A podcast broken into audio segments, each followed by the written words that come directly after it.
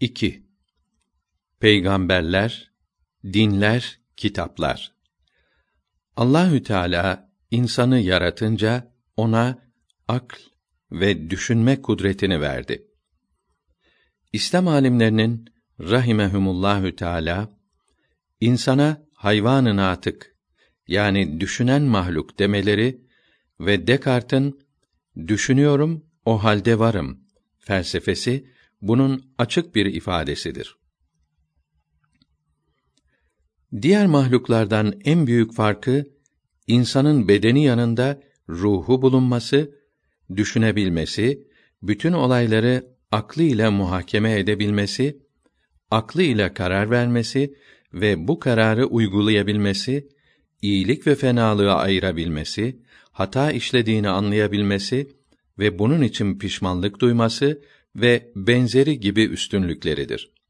Fakat acaba insan kendisine verilen bu çok yüksek hassayı kendi başına ve hiçbir rehber, yol gösterici olmadan kullanabilir mi? Kendi başına doğru yolu bulabilir ve Allahü Teala'yı tanıyabilir mi?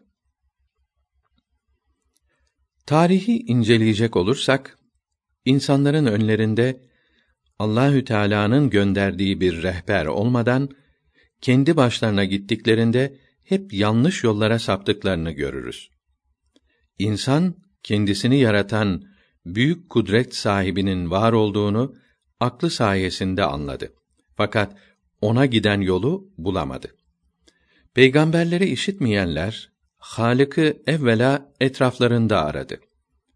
Kendilerine en büyük faydası olan güneşi yaratıcı sandılar ve ona tapmaya başladılar. Sonra büyük tabiat güçlerini, fırtınayı, ateşi, kabaran denizi, yanar dağları ve benzerlerini gördükçe bunları yaratıcının muavinleri zannettiler. Her biri için bir suret, alamet yapmaya kalktılar. Bundan da putlar doğdu. Böylece çeşitli putlar zuhur etti. Bunların gazabından korktular ve onlara kurbanlar kestiler.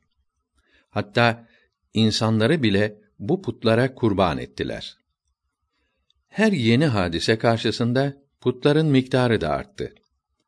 İslamiyet zuhur ettiği zaman Kâbe-i Muazzama'da 360 put vardı.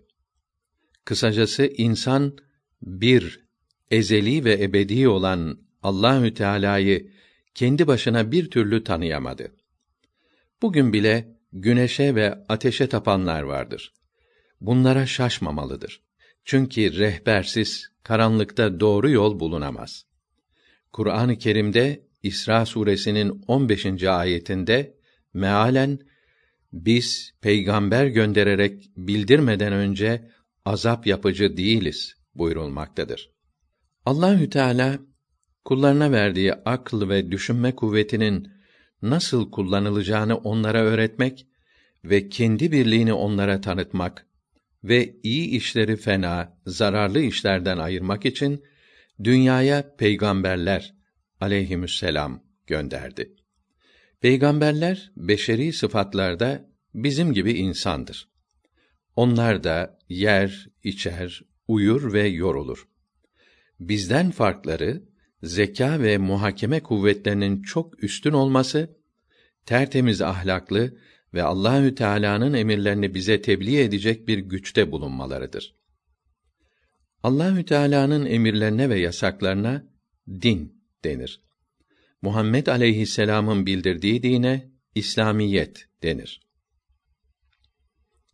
Peygamberler en büyük rehberlerdir. İslam dinini tebliğ eden en son ve en üstün peygamber Muhammed aleyhisselam'dır. Allahü Teala'nın gönderdiği kitabı da Kur'an-ı Kerim'dir. Aşağıda İslam dininden bahsedilirken bu hususta daha fazla bilgi verilecektir.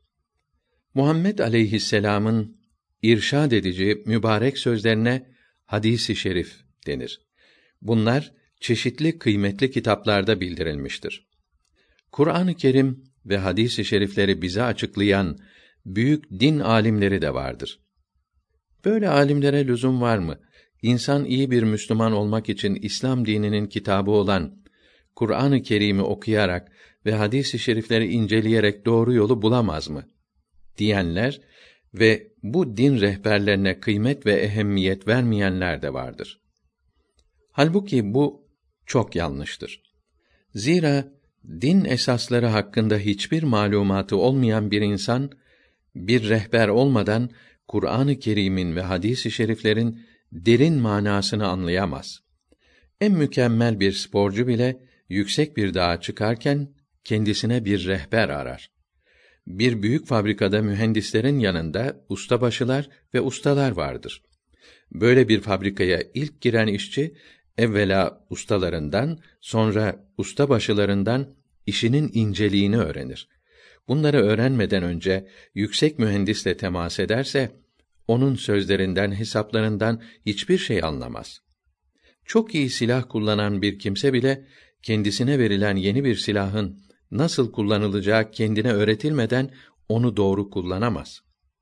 Bunun içindir ki din ve iman işlerinde Kur'an-ı Kerim'in ve hadis-i şeriflerin manalarını anlayabilmek için kendilerine Mürşid-i Kamil ismini verdiğimiz büyük din alimlerinin eserlerinden faydelenmemiz gerekmektedir. İslam dinindeki mürşid-i kamillerin en üstünleri dört mezhep imamlarıdır. Bunlar İmam-ı Azam Ebu Hanife, İmam-ı Şafii, İmam-ı Malik, Dipnot 1.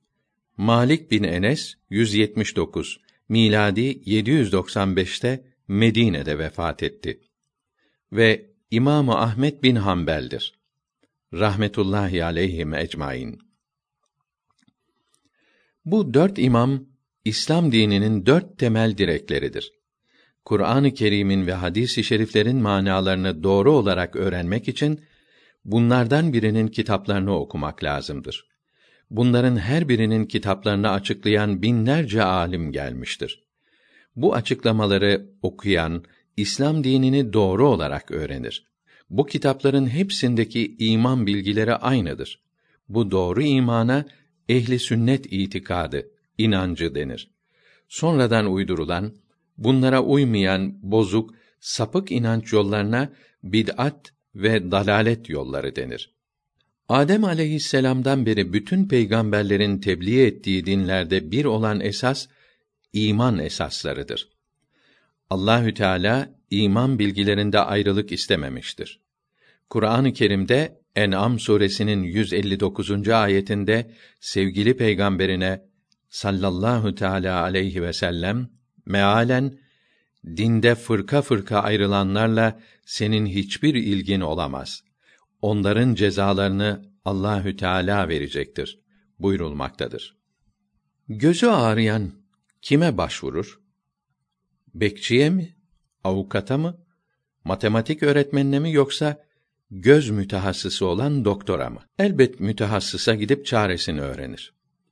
Dinini, imanını kurtarmak için çare arayanın da avukata, matematikçiye, gazeteye, sinemaya değil, din mütehassısına başvurması lazımdır.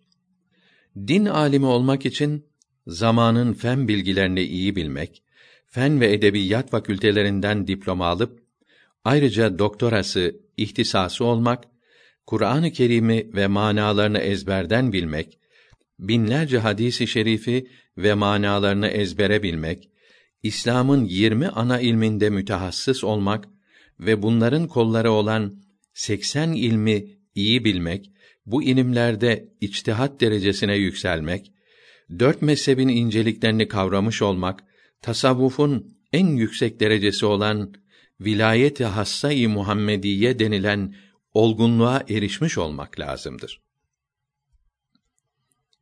Kendi hastalığını ve kalbindeki hastalığın ilacını bilmeyen cahillerin hadis-i şeriflerden kendine uygun olanları seçip alması imkansız gibidir. İslam alimleri kalp, ruh mütehassısları olup herkesin bünyesine uygun ruh ilaçlarını hadis-i şeriflerden seçerek söylemişler ve yazmışlardır. Peygamberimiz sallallahu aleyhi ve sellem dünya eczahanesine yüz binlerce ilaç hazırlayan baş tabip olup Evliya ve alimler de bu hazır ilaçları hastaların dertlerine göre dağıtan emrindeki yardımcı tabipler gibidir. Hastalığımızı bilmediğimiz, ilaçları tanımadığımız için yüz binlerce hadisi şerif içinden kendimize ilaç aramaya kalkarsak alerji, aksi tesir hasıl olarak cahilliğimizin cezasını çeker, faide yerine zarar görürüz. Bunun için hadisi i şerifte Kur'an-ı Kerim'den kendi aklıyla, kendi düşüncesi ve bilgisiyle mana çıkaran din büyüklerinin peygamberimizden sallallahu aleyhi ve sellem ve eshab-ı kiramdan radıyallahu teala anhum ecmaîn alarak yaptıkları tefsirlere aykırı uydurma tefsir yazan kâfir olur buyuruldu. Mezhepsizler bu inceliği anlayamadıkları için herkes Kur'an ve hadis okumalı, dinini bunlardan kendi anlamalı, mezhep kitaplarını okumamalıdır diyerek ehli sünnet alimlerinin rahimehumullahü teala kitaplarının okunmasını yasak ediyorlar. Bu kitaplardaki bilgilere Allahü Teala'ya inanmamaktır, ona ortak koşmaktır diyecek kadar sapıtıyorlar. Böylece insanların İslam dininin tam esasını öğrenmelerine mani oluyor ve faide yerine zarar veriyorlar. Şimdi dinlerden bahsedelim. Bugün dünya yüzünde Allahü Teala'nın varlığını bildiren üç semavi din vardır. 1. Yahudi dini. Yahudi dini İslam dininin gelmesiyle nesedilmiş olan ve İsrail oğullarından Musa aleyhisselama iman edenlerin ve bunlardan çoğalarak zamanımıza kadar uzanan insanların dinidir. İbrahim aleyhisselam'ın oğlu İshak aleyhisselam bunun oğlu da Yakup aleyhisselam'dır. Hazreti Yakup'un bir ismi de İsrail'dir. İsrail Abdullah demektir. Allah'ın kulu manasınadır. Bunun için Yakup aleyhisselam'ın 12 oğlundan çoğalan insanlara Beni İsrail, İsrail oğulları denir. Musa aleyhisselam büyük bir peygamber idi. Beni İsrail'e gönderilmiştir. Beni İsrail Mısır'da çoğaldı. Dinlerine sarılıp ibadet ederlerdi. Fakat firavunlardan zulm ve hakaret görürlerdi.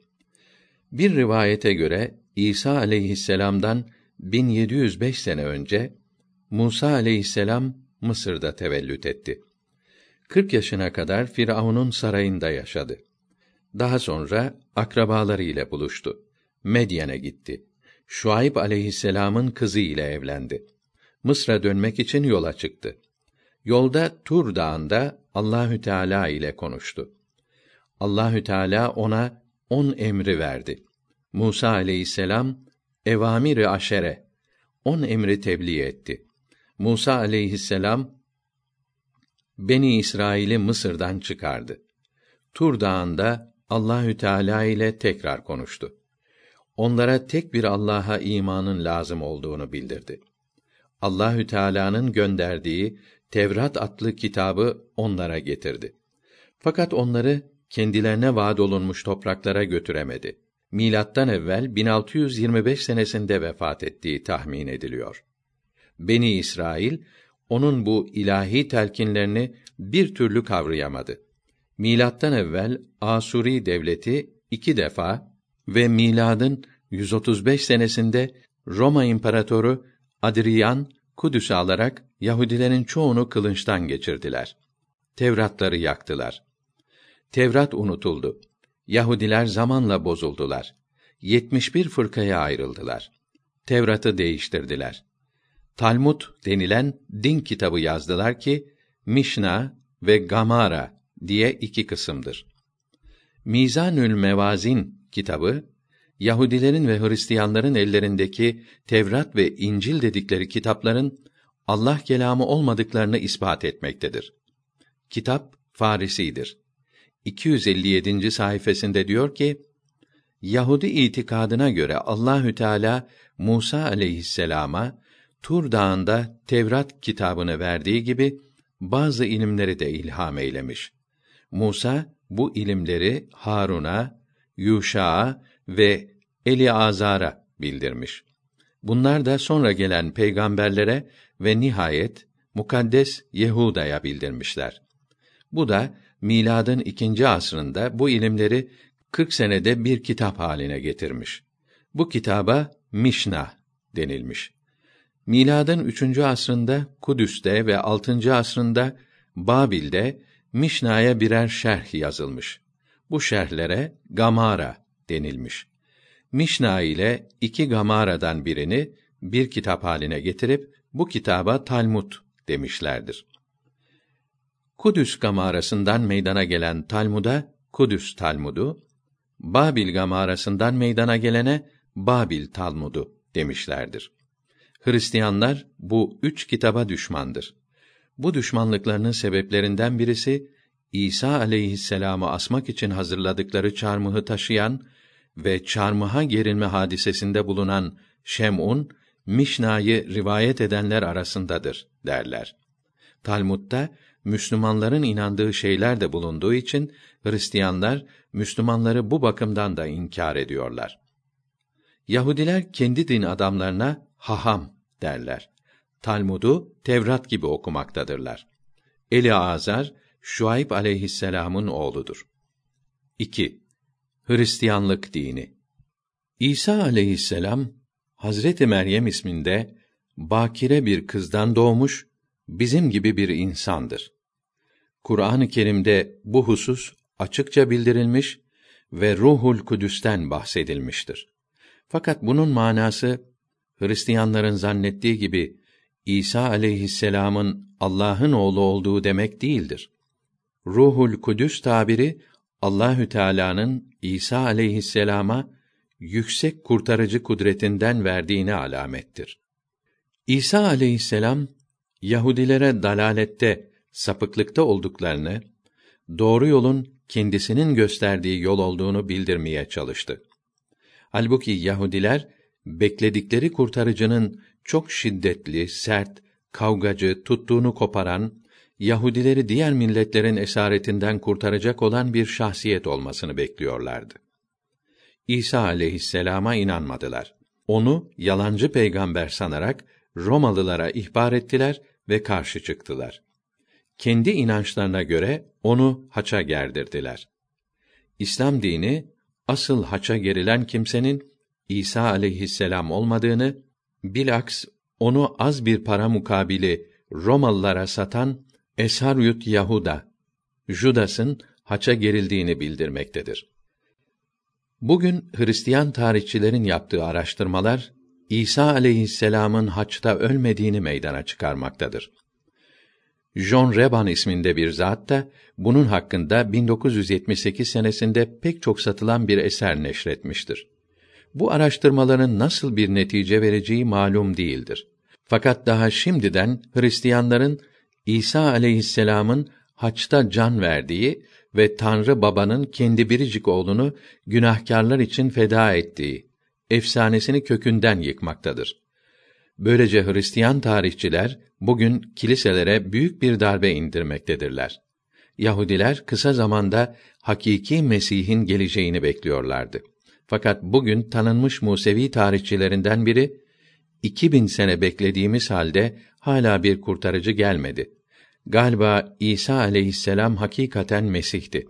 Biz onun kadrini kıymetini bilmedik ve bize kurtarıcı olarak gelen bu büyük peygamberi haça gerdirdik demiştir. İsa aleyhisselama İncil isminde bir kitap nazil oldu. Fakat Yahudiler bu kitabı 80 sene içinde yok ettiler. Sonradan ortaya çıkarılan Hristiyanların Allahü Teala tarafından gönderildiğine inandıkları Kitab-ı Mukaddes iki kısımdır. Birincisi Ahdi Atik, Eski Ahd, Old Testament, o zamana kadar gelen peygamberlerin ve bilhassa Musa aleyhisselam'ın tebligatını ihtiva ettiğine inanılır. İkincisi Ahdi Cedid, Yeni Ahd, New Testament. İsa aleyhisselama inananlardan Matta, Matthew, Markos, Mark, Luka, Luk ve Havari Yuhanna, Jan'ın yazdıkları kitaplar olup İsa aleyhisselam'ın hayatı, yaptığı işler ve verdiği nasihatleri ihtiva eder. İncil'in hazırlanmasında Kur'an-ı Kerim'in zapt olunmasında gösterilen büyük hassasiyet gösterilmemiştir. Hakiki bilgilere birçok yanlış düşünceler, efsaneler ve hurafeler eklenmiştir. 1303 miladi 1885'te vefat eden Manastırlı müderris Hacı Abdullah Abdi Bey'in Arabi Risale-i Samsamiye ve Türkçe İzahül Meram matbu kitaplarında İnciller üzerinde geniş bilgi vardır. Halbuki hakiki İncil'e çok yakın olan İncil'lerin de mevcudiyeti bugün biliniyor. Bunlardan en önemlisi Barnabas İncil'idir. Barnabas Kıbrıs'ta doğmuş bir Yahudi olup asıl ismi Joseph idi. Kendisi İsa aleyhisselama inananların başında gelmekte ve havarilerin arasında mühim bir mevkii bulunmaktadır. Kendisine verilen Barnabas lakabı nasihat verici, iyiliğe teşvik edici manasına gelmektedir. Hristiyanlık alemi Barnabas'ı Pavlos, Sempol, Bolus ile birlikte Hristiyanlığı yaymaya giden büyük bir aziz olarak tanımakta ve her senenin 11 Haziranında onun yortusunu yapmaktadırlar. Barnabas, İsa aleyhisselam'dan duyduğu ve öğrendiği hususları hiçbir değiştirme yapmadan kaydetmiştir. Bu İncil Hristiyanlığın ilk 300 senesinde diğer İncil'lerle birlikte elden ele dolaşmış ve okunmuştur. 325 senesinde İznik, Nikene, Ruhani Meclisi İbranice yazılı bütün İncil'lerin ortadan kaldırılmasına karar verince Barnabas İncil'i de yok edilmiştir. Çünkü dört İncil'in dışında İncil okuyan ve bulunduranların öldürüleceğine dair emir çıkarılmıştır. Diğer İncil'ler Latinceye tercüme edilmiş fakat Barnabas İncil'i birdenbire ortadan kaybolmuştur. Yalnız 383 senesinde Papa Damasus tesadüfen eline geçen Barnabas İncil'inden arta kalan bir nüshayı papalık kütüphanesinde saklamıştır. 993 miladi 1585 senesine kadar burada kalan Barnabas İncil'ini Papa Sextus'un dostu olan Fra Marino, Fra İtalyanca erkek kardeş ve rahip manasına gelir. Kütüphanede bulmuş ve onunla çok ilgilenmiştir. Çünkü tanınmış Hristiyan din adamlarından Iraneus 130 200 tahminen 160 senesinde bir tek Allah olduğunu, İsa'nın Allah'ın oğlu olmadığını ileri sürerek Pavlos Romalıların birçok tanrıya tapmak alışkanlığından mülhem olarak teslisi yani üç Allah'a tapmak yanlış itikadını Hristiyan akideleri arasına sokmak istemiştir. Diyor ve Pavlos'u tenkit ederken Allahü Teala'nın bir olduğunu belirten Barnabas İncil'ini şahit olarak gösteriyordu. Bunu bilen Fra Marino Barnabas İncil'ini büyük bir dikkatle okumuş ve tahminen 1585-1590 seneleri arasında İtalyanca'ya çevirmiştir. Bu İtalyanca el yazısı birçok sahip değiştirdikten sonra Prusya kralı müşavirlerinden Kramer'in eline geçmiş ve Kramer 1120 miladi 1713 senesinde bu kıymetli el yazısını Türkleri Zenta'da yendiği ve onların elinden Macaristan'la Belgrad kalesini geri aldığı için Avrupa'da büyük bir şöhret kazanmış olan Prens Eugène, Eugène de Savoie 1663-1736 hediye etmiştir. Prens Öjen öldükten sonra Barnabas İncil'i onun özel kütüphanesiyle birlikte 1738'de Viyana'daki Kraliyet Kütüphanesi'ne Hofbibliothek nakledilmiştir. İlk defa olarak bu kütüphanede Barnabas İncil'inin İtalyanca tercümesini bulan iki İngiliz, Bay ve Bayan Reg, bunu İngilizceye çevirmişler ve bu İngilizce tercüme 1325 miladi 1907 tarihinde Oxford'da basılmıştır. Fakat bu tercümede esrarlı bir tarzda ortadan kaybolmuştur. Bu tercümeden yalnız bir tanesi British Museum ve bir tanesi de Washington'da Amerikan Kongresi Kütüphanesi'nde bulunmaktadır. Pakistan Kur'an-ı Kerim Cemiyeti Kur'an Konsil büyük bir himmetle İngilizce nüshasını 1973 yılında tekrar basmaya muvaffak olmuştur. Aşağıdaki parçalar bu kitaptan alınmıştır. Barnabas İncil'inin 70. babından İsa kendisine sen Allah'ın oğlusun diyen Petrus'a çok kızdı. Onu azarladı. Ona defol, benden uzaklaş. Sen şeytansın ve bana fenalık yapmak istiyorsun dedi. Ondan sonra havarilerine dönerek bana böyle söyleyenlere yazıklar olsun. Çünkü Allah bana bunlara lanet etmek emrini verdi dedi. 71. babında ben kimsenin günahını affedemem. Ancak Allah günahları affeder. 72. babında ise ben bu dünyaya Cenab-ı Hakk'ın dünyaya selamet getirecek olan Resulünün yolunu hazırlamak için geldim. Fakat sizler dikkat ediniz. O gelinceye kadar sakın aldatılmayasınız. Çünkü benim sözlerimi alıp benim İncil'imi bozacak birçok yalancı peygamberler zuhur edecektir dedi. O zaman Andreas'ın geleceğini söylediğin bu Resul hakkında bize bazı işaretler söyle ki onu bilelim sualine karşı bu Resul sizin zamanınızda gelmeyecektir. Sizden birkaç yıl sonra benim İncil'im tahrif edilmiş olacağı ve hakiki inananların otuz kişi kadar kalacağı bir zamanda gelecektir. İşte o zaman Cenab-ı Hak insanlara acıyarak elçisini gönderecektir. Onun başının üzerinde daima beyaz bir bulut bulunacaktır. O çok kudretli olacak, putları kıracak, puta tapanları cezalandıracaktır.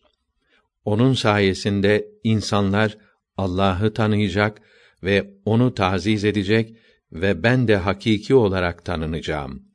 Benim insandan başka bir şey olduğumu söyleyenlerden intikam alacaktır demektedir. 96. babında ise ruhumun huzurunda bulunduğu Allah haydir, diridir. Allahü Teala babamız İbrahim'e senin neslinden bütün insanları nimetlendireceğim diye vaad etmiş ise de o Mesih Resul ben değilim. Allahü Teala beni dünyadan çekip aldığı zaman şeytan herkesi benim Allah veya Allah'ın oğlu olduğuma inandıracak. Bu lanetli fitneyi yeniden diriltecek. Sözlerim ve akidem öylesine tahrif edilecek ki otuz kadar mümin ya kalacak ya kalmayacak. Bunun üzerine Allahü Teala insanlara merhamet ederek her şeyi onun için yaratmış olduğu Resulünü gönderecektir. Bu Resul güneyden gelecektir. Büyük kudret sahibi olacaktır. Putları kıracak, puta tapanları ortadan kaldıracak, şeytanın insanlar üzerindeki hakimiyetine son verecektir. Kendisiyle birlikte Allahü Teala'nın selameti de inanan insanlara ulaşacak ve kendisinin sözlerine inananlar Allahü Teala'nın türlü türlü nimetlerine nail olacaklardır demektedir. 97. babında ise söylediğin Mesih'in ismi nedir ve onun gelişinin alametleri nelerdir diye soran kahine İsa şöyle dedi: Mesih'in, Resulün adı hayran olmaya değer güzelliktedir. Allahü Teala onun ruhunu yarattığı zaman ona bu ismi verdi ve onu semavi ihtişamı içine koydu ve bekle ey Ahmet senin hatırın için ben cenneti, dünyayı ve birçok mahluku yarattım. Bunları sana hediye ediyorum. Sana kıymet veren benden kıymet bulacak. Sana lanet eden, küfreden tarafımdan lanet olunacaktır. Ben seni dünyaya kurtarıcı resulüm olarak göndereceğim. Senin sözün sırf hakikat olacaktır. Yer ve gök ortadan kalkabilir. Fakat senin yolun daima sonsuz olacaktır, dedi. Onun mukaddes ismi Ahmet'tir.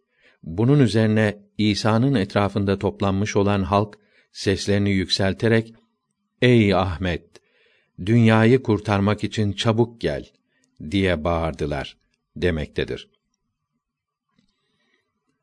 128. babında ise kardeşlerim ben topraktan yaratılmış bir insanım. Sizin gibi toprak üzerinde yürüyorum. Günahlarınızı bilin ve tövbe edin. Kardeşlerim, şeytan Romalı askerlerin yardımı ile size benim Allah olduğumu söyleyerek sizi aldatacak. Onların sahte ve yalancı ilahlara kulluk ederek Allah'ın lanetine uğrayacaklarını görerek onlara inanmayınız demektedir. 136. babında cehennem hakkında izahat verildikten sonra Muhammed aleyhisselam'ın kendi ümmetini cehennemden nasıl kurtaracağı anlatılmaktadır. 163. babında ise havarilerin geleceğini söylediğin zat kim olacak? Sualine karşı İsa aleyhisselam kalbinin bütün sevinciyle onun ismi Ahmet'tir. O geldiği zaman uzun müddet yağmur yağmasa bile toprakta meyve ağaçları yetişecektir. Onun getirdiği Allah'ın rahmeti sayesinde insanlar onun zamanında iyi şeyler yapmak fırsatını bulacaklar. Allah'ın rahmeti insanlar üzerine yağmur gibi yağacaktır dedi demektedir. İsa aleyhisselam'ın son günleri hakkında Barnabas İncili şu malumatı vermektedir. Bab 215 222 Roma askerleri İsa aleyhisselam'ı yakalamak için evden içeri girdikleri zaman dört büyük melek Cebrail, İsrafil, Mikail ve Azrail Allahü Teala'nın emriyle onu kucaklayıp pencereden çıkararak göğe kaldırdılar. Romalı askerler kendilerine kılavuzluk eden Yahuda'yı Judas sen İsa'sın diye yakaladılar. Bütün inkârına, bağırıp çağırmasına, yalvarmasına rağmen sürükleye sürükleye hazırlanmış olan çarmıha götürüp astılar. Sonra İsa aleyhisselam annesi Meryem'e ve havarilerine göründü. Meryem'e, anne, görüyorsun ki ben asılmadım. Benim yerime hain Yahuda haça gerildi ve öldü. Şeytandan sakının. Çünkü o dünyayı yanlış bilgiyle aldatmak için her şeyi yapacaktır. Gördüğünüz ve duyduğunuz şeyler için sizi şahit yapıyorum dedi. Ondan sonra inananları koruması ve günahkarların nedamet getirmesi için Allahü Teala'ya dua etti. Şakirtlerine dönerek Allahü Teala'nın nimeti ve rahmeti sizinle olsun dedi.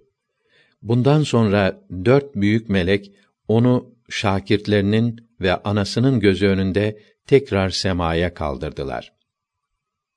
Görülüyor ki Barnabas İncili son peygamber Muhammed aleyhisselam'ın geleceğini ondan 600 veya bin sene evvel bildirmektedir.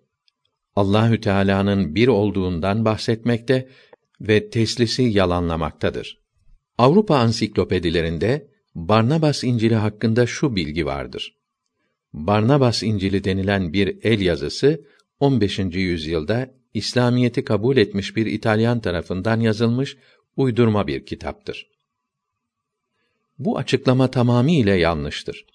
Barnabas İncili daha 3. yüzyılda yani Muhammed aleyhisselam'ın gelmesinden 300 doğrusu 700 sene evvel aforoz edilerek ortadan kaldırılmıştır. Demek ki daha o zamanda içinde fanatik Hristiyanların işine gelmeyen yani Allahü Teala'nın bir olduğunu, İsa aleyhisselam'dan sonra başka bir peygamberin geleceğini bildiren bahisler vardı. Bunun için daha İslamiyet başlamadan evvel Müslüman olması mümkün olmayan bir kimse tarafından yazılmasına imkan yoktur. İtalyancaya çeviren Fra Marino ise bir Katolik papazı olup Müslümanlığı kabul ettiğine dair elimizde hiçbir vesika yoktur. Tercümeyi değiştirmesi için bir sebep yoktur. Unutmamak gerekir ki çok zaman evvel yani milattan sonra 300 ile 325 seneleri arasında birçok önemli Hristiyan din adamları İsa aleyhisselam'ın Allah'ın oğlu olduğunu kabul etmemiş ve onun bizim gibi bir insan olduğunu ispat etmek için Barnabas İncil'ini öne sürmüşlerdir. Bunlardan en mühimi Antakya piskoposu olan Lucian'dir. Fakat bundan da meşhuru onun şakirdi olan Arius 270 336 dur. Arius İskenderiye piskoposu daha sonra İstanbul patriği olan Aleksandrus tarafından aforoz edilmiştir. Bunun üzerine Arius arkadaşı İzmit piskoposu Euspius'un yanına gitti. Arius etrafında o kadar fazla taraftar toplamıştır ki Bizans imparatoru Konstantin ile kız kardeşi bile onun kurduğu Aryanlar mezhebine girmişlerdi. Bundan sonra Muhammed aleyhisselam zamanında papa olan Honorius İsa aleyhisselam'ın yalnızca insan olduğunu ve üç Allah'a inanmanın doğru olmadığını ileri sürmüştür. 630'da ölen Papa Honorius ölümünden 48 sene sonra 678 senesinde İstanbul'da toplanan ruhani meclis tarafından resmen lanetlenmiştir. Anatya Matiset 1547 senesinde Sicilyalı bir rahip Camillo'nun tesiri altında kalan L.F.M. Sozzini Hristiyanların en büyük din adamlarından ve Kalvinizmin kurucusu olan Fransız Jean Calvin'e 1509 1564 müracaat ederek ben teslise üçlü tanrıya inanmıyorum diye meydan okumuş, Arius'un mezhebini tercih ettiğini bildirmiş ve mühim bir Hristiyan akidesi olan Adem aleyhisselam'ın büyük günahı ve İsa aleyhisselam'ın bunun kefareti için dünyaya geldiği itikadını reddetmiştir. Bu zatın yeğeni olan F. P. Sozzini 1562'de bir kitap neşrederek İsa aleyhisselam'ın ilahlığını kesin olarak inkar etmiştir. 1577'de Sozzini Transilvanya'da Klausenburg şehrine gitmişti. Çünkü bu memleketin başında bulunan Sigismund teslisi kabul etmiyordu. Yine burada Piskopos Francis David 1510-1579 teslisin tamamiyle karşısındaydı ve teslisi reddeden bir mezhep kurmuştu. Bu mezhep Polonya'da Rakov şehrinde kurulduğu için salikleri Rakovyanlar ismini almışlardı. Bunların hepsi Arius'un mezhebine inanıyorlardı. Bu küçük kitabımızın içine bütün bu tarihi bilgileri koymaktan maksadımız kitabımızı okuyanlara aklı başında olan birçok Hristiyan din adamının ellerinde bulunan İncil'lere inanmadıklarını ve doğru İncil'in Barnabas İncil'i olduğunu kabul ettiklerini belirtmek içindir. Bu isyanı gören papalar ve onların avanesi Barnabas İncil'ini ortadan kaldırmak için ellerinden gelen her şeyi yapmışlardır. Bugün Hristiyanların ellerinde bulunan İncil'lerde ve Ahdi Atik'te de bütün tahriflere rağmen İsa aleyhisselam'dan sonra bir peygamber aleyhisselatu vesselam geleceği yazılıdır. Yuhanna İncil'inin 16. babının 12 ve 13. ayetlerinde şöyle denilmektedir. Benim söyleyeceğim daha birçok şeyler var. Fakat siz henüz bunlara tahammül edemezsiniz. Fakat o geldiği zaman sizi her hakikate ulaştıracaktır. Yuhanna İncil'inin bu yazısı İngiliz ve Amerikan İncil şirketleri tarafından 1303 miladi 1886 senesinde İstanbul'da Boyacıyan Agop matbaasında bastırılmış olan Kitab-ı Mukaddes'in İbrani dilinden Türkçeye tercümesinin 885. sayfasında benim gitmem size hayırlıdır. Zira ben gitmeyince size teselli edici gelmez. O geldiğinde dünyayı günah ve salah ve hüküm hususlarında ilzam edecektir. Size söyleyeceğim daha çok şeyler var. Lakin şimdi tahammül edemezsiniz. Ama o hakikat ruhu geldiği zaman sizi cümle hakikate irşad edecektir. Zira kendiliğinden söylemeyip işittiği şeylerin cümlesini söyleyecek ve vuku bulacak şeyleri size haber verecektir. O beni taziz edecek çünkü benimkinden alıp size ihbar edecektir şeklinde yazılıdır. Buradaki o kelimesi İncil tercüme ve tefsirlerinde ruh veya ruhül kuts olarak gösterilmektedir. Halbuki Latince aslında paraklet diye yazılıdır ki bu kelime teselli edici manasına gelir. Demek oluyor ki papazlar bütün gayretlerine rağmen İncil'den benden sonra bir teselli edici gelecektir ibaresini kaldıramamışlardır. Bundan başka Pavlus'un yazdığı ve Hristiyanların Kitab-ı Mukaddes'in bir kısmı olarak kabul ettikleri mektuplardan Korintoslulara birinci mektubun 13. babının 8. ayeti ve devamında sevgi sona ermez. Fakat peygamberler sona erecektir. Diller de kaybolacaktır. Latince ve eski Yunanca gibi. İlm de iptal olunacaktır. Orta Çağ ilmi gibi. Zira biz bunların ancak çok az bir parçasını biliyoruz.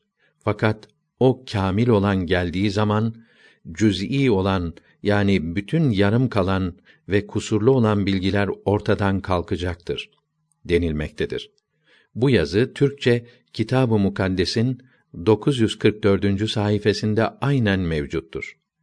O halde Hristiyanlar bugün ellerinde bulunan ve doğru olarak kabul ettikleri İncil'de de bir son peygamber aleyhisselatu vesselam geleceğini bildiren kısımlar olduğuna inanmak mecburiyetindedirler. Barnabas İncil'inin İngilizce tercümesi aşağıda yazılı on yerde satılmaktadır. Okumak isteyen bu adreslerin birinden isteyebilir. 1. Islamic Book Center 120 Drummond Street, London. NW 1 2H England. Telefon 01 388 0710 2 Müslim Book Service Fosis. 38 Mapesbury Road London. NW2 4JD England.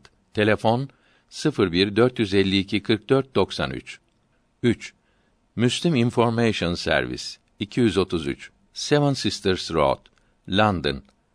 N4 2DA England. Telefon 01 272 51 70 263 30 71 4. Islamic Book Center. 19A Carrington Street, Glasgow. G4 9AJ Scotland, Great Britain Telefon 041 331 11 19 5. The Islamic Cultural Center Book Service 146 Park Road, London. NW8 7RG England. Telefon 01 724 33 63 Taksim 7 6. Al Hoda. Publishers and Distributors 7678 Kering Cross Road London WC2 England. Telefon 01 240 83 81 7. A. H. Abdullah. P.O. Box 811-71 Mombasa, Kenya. 8. Islamic Propagation Center. 4748 Madras Arkat. Duban Natal. South Africa. 9. Muslim Students Association of USA and HQ 2501 Direktör Rao. Indianapolis, Indiana 46241 USA 10. Begum Aisha Bavani Vakf 3 RD Floor. Bank House No 1 Habib Square. MA Cinnah Road Karachi Pakistan. İncil İbranice'ydi. Orta Çağ'da İtala adı altında Latince'ye çevrildi. Nasranilik yayılmaya başlayınca putperestler ve Yahudiler onun karşısına çıktılar. Nasraniler dinlerini gizli gizli sürdürmeye mecbur kaldılar. Yer altında, kaya kovuklarında ve gizli yerlerde kurdukları mabetlerde ibadet ettiler. Yahudiler bütün işkence ve eziyetlerine rağmen Nasraniliğin yayılmasına mani olamıyorlardı.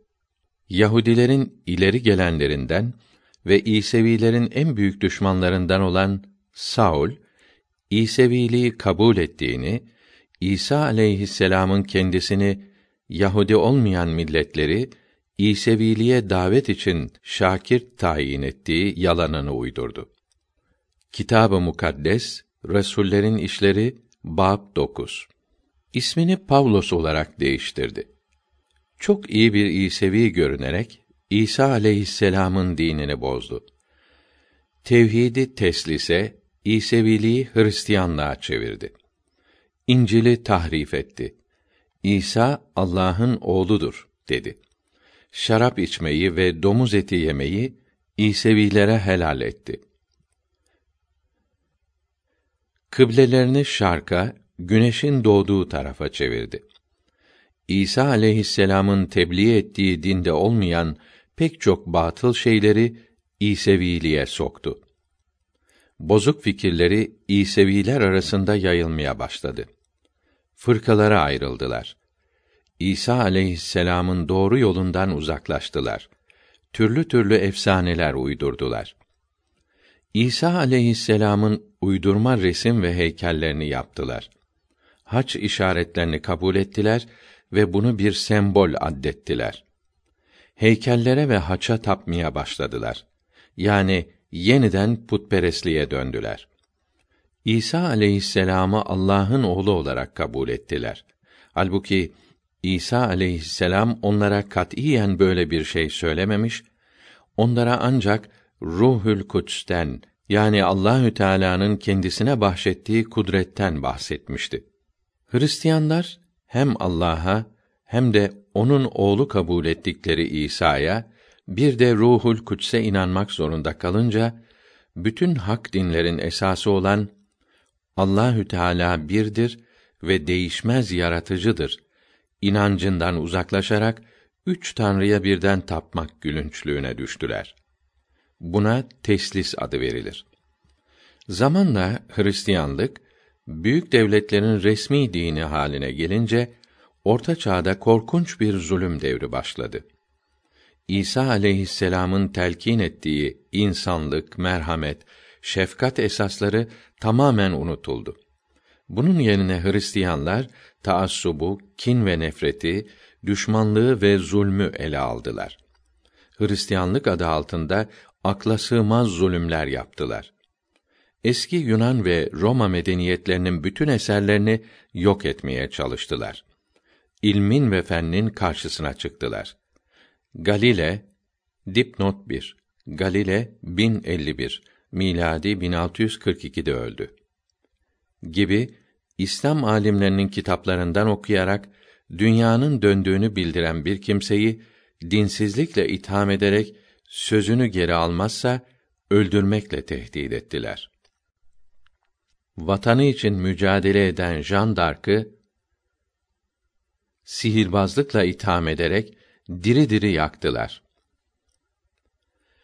İspanyol doktoru ve teoloğu Michel Serven'in de teslisi ve İsa aleyhisselam'ın uluhiyetini red ve onun bir peygamber ve kul olduğunu bildirmek için kitap yazdığı Protestanlığın kurucularından olan Calvin'in teşvikiyle 1553'te Ceneve'de diri olarak yakıldığı Kamusul Alam ve Larus'ta yazılıdır. İnsanın tüylerini ürperten Engizisyon, Inquisition mahkemeleri kurarak yüz binlerce insana haksız yere ve çok kereler sırf servetlerini ele geçirmek için dinsiz ilan edip türlü türlü işkenceler yaparak öldürdüler. Ancak Allahü Teala'ya mahsus olan günah affetmek kudretini papazlara verdiler. Bunlar da çeşitli menfaatler karşılığı günahları affettiler. Hatta cennetten yerler sattılar. En yüksek dini liderleri, papalar ise adeta dünyaya hakim oldular. Türlü bahanelerle kralları bile aforoz ederek excommunication yani dinsiz ilan ederek bunları af talep etmek için ayaklarına kadar gelmeye zorladılar.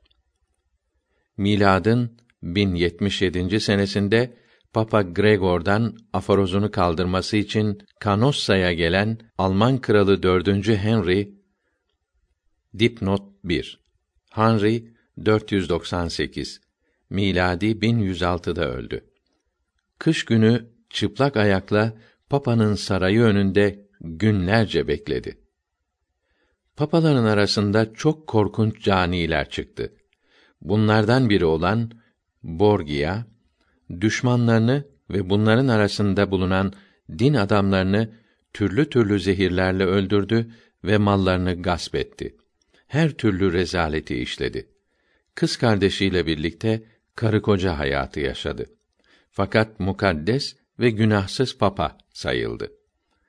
Hristiyanlık dinine papazların evlenmemesi, evlenmiş olan kimselerin katiyen boşanmaması, günah çıkarmak mecburiyeti gibi mantık dışı kaideler konuldu.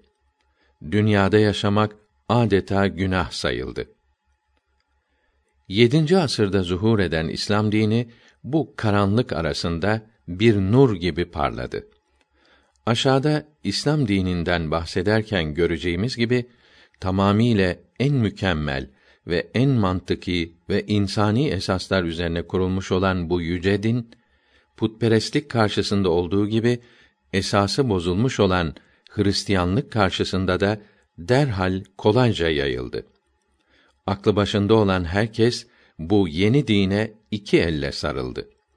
İlme ve fenne ve güzel ahlaka derin bir saygı ile bağlı olan Müslümanlar Allahü Teala'nın ve Resulullah'ın sallallahu aleyhi ve sellem emrine uyarak çok çalıştılar. Her türlü ilimde pek çok yeni keşifler yaptılar. Pek çok dahiler yetiştirdiler. Bugün kullanılan kimya ve cebir kelimeleri Arabi'den alınmıştır. Bu ve daha pek çok misaller Müslümanların ilme yaptıkları hizmetleri açıkça göstermektedir. Müslümanlar kısa zamanda büyük ilim merkezleri, medreseler kurdular. Bütün dünyaya ilim, fen, insaf, temizlik, güzel ahlak ve medeniyeti yaydılar. Yunan felsefecilerinin eserlerini ortaya çıkararak Arabiye tercüme ettiler. Bunların bozukluklarını ispat ettiler. Dünyaca tanınmış filozoflardan Hirschfeld hiçbir millet Arapların İslamiyeti kabul etmeleri sebebiyle medenileştikleri gibi hızla medenileşmemiştir demektedir. Orta Çağ'da Hristiyanlık alemi kapkara bir zindan içindeyken ve papazlar dünyada yaşamayı insanlara zehir ederken Müslümanlar ve Müslümanların emri altındaki diğer insanlar rahat, ferah ve huzur içinde yaşıyorlardı. Hristiyanlar İslam memleketlerindeki zenginliğe kavuşmak, malları, paraları gasp etmek için Müslümanlara saldırdılar. Müslümanların elinde bulunan ve kendileri için mukaddes sayılan Kudüs'ü ele geçirmek bahanesiyle haçlı seferleri tertip ettiler. 1096 1270 Haçlı seferlerinde haksız yere çok Müslümanın kanını akıttılar. Kudüs'e girdikleri zaman kendilerinin de itiraf ettiği gibi camilerde öldürülen Müslümanların kanı atlarının karınlarına kadar yükseldi. Halbuki sonra Kudüs'ü onların ellerinden geri alan Selahaddin Eyyubi dipnot 1 Selahaddin Eyyubi 585 miladi 1189'da Şam'da vefat etti. Hristiyanlara karşı büyük bir âli cenaplık gösterdi ve esir aldığı İngiliz kralı arslan yürekli Richard'ı serbest bıraktı. Gözü dönmüş bazı mütehassıp Hristiyanlar Osmanlı İmparatorluğuna karşı sonradan yapılan seferleri bile Müslümanlara karşı yapılan haçlı seferleri saydılar. 1912-13'teki Balkan Harbi'ni bir Fransız tarihçisi en büyük haçlı seferi olarak göstermek üstahlığında bulunmuştur. Endülüs Müslüman Devleti 897 miladi 1492'de İspanyollar tarafından istila edildiği zaman İspanyollar oradaki bütün Müslümanları ya kılıçtan geçirmiş veya zorla Hristiyan yapmıştır. Aynı vahşeti Amerika'nın yerli ahalisi İnkalara karşı da tatbik ettiler. İspanyollar bu zavallı kibar milleti yok etti. Hristiyanların İslam dinine ve onun yüce peygamberine karşı yaptıkları korkunç iftira ve yalanlar şimdi de bütün alçaklığıyla devam etmektedir. Hintli rahmetullah efendi rahimehullahü teala 1270 miladi 1854 senesinde Delhi'de ve sonra İstanbul'da İngiliz protestan papazlarıyla yaptığı çeşitli münazaralarda hepsini cevap veremez bir halde bırakmış ve papazlar kaçmışlardır. Bu İslam aliminin papazlara karşı kazandığı büyük zaferi ve onlara vermiş olduğu cevapları kendisi İstanbul'da yazmıştır. Bu kitap İsharül Hak ismiyle Arabi iki cilt halinde 1280 miladi 1864 senesinde basılmış, son zamanlarda Mısır'da tekrar bastırılmıştır. Birinci cildinin Türkçe tercümesi aynı isim ile İstanbul'da, ikinci cildinin Türkçe tercümesi de İbrazül Hak ismiyle 1293 miladi 1877'de Bosna'da bastırılmıştır. İngilizce, Fransızca, Gücerat, Urdu ve Farisi tercümeleri de basılmıştır.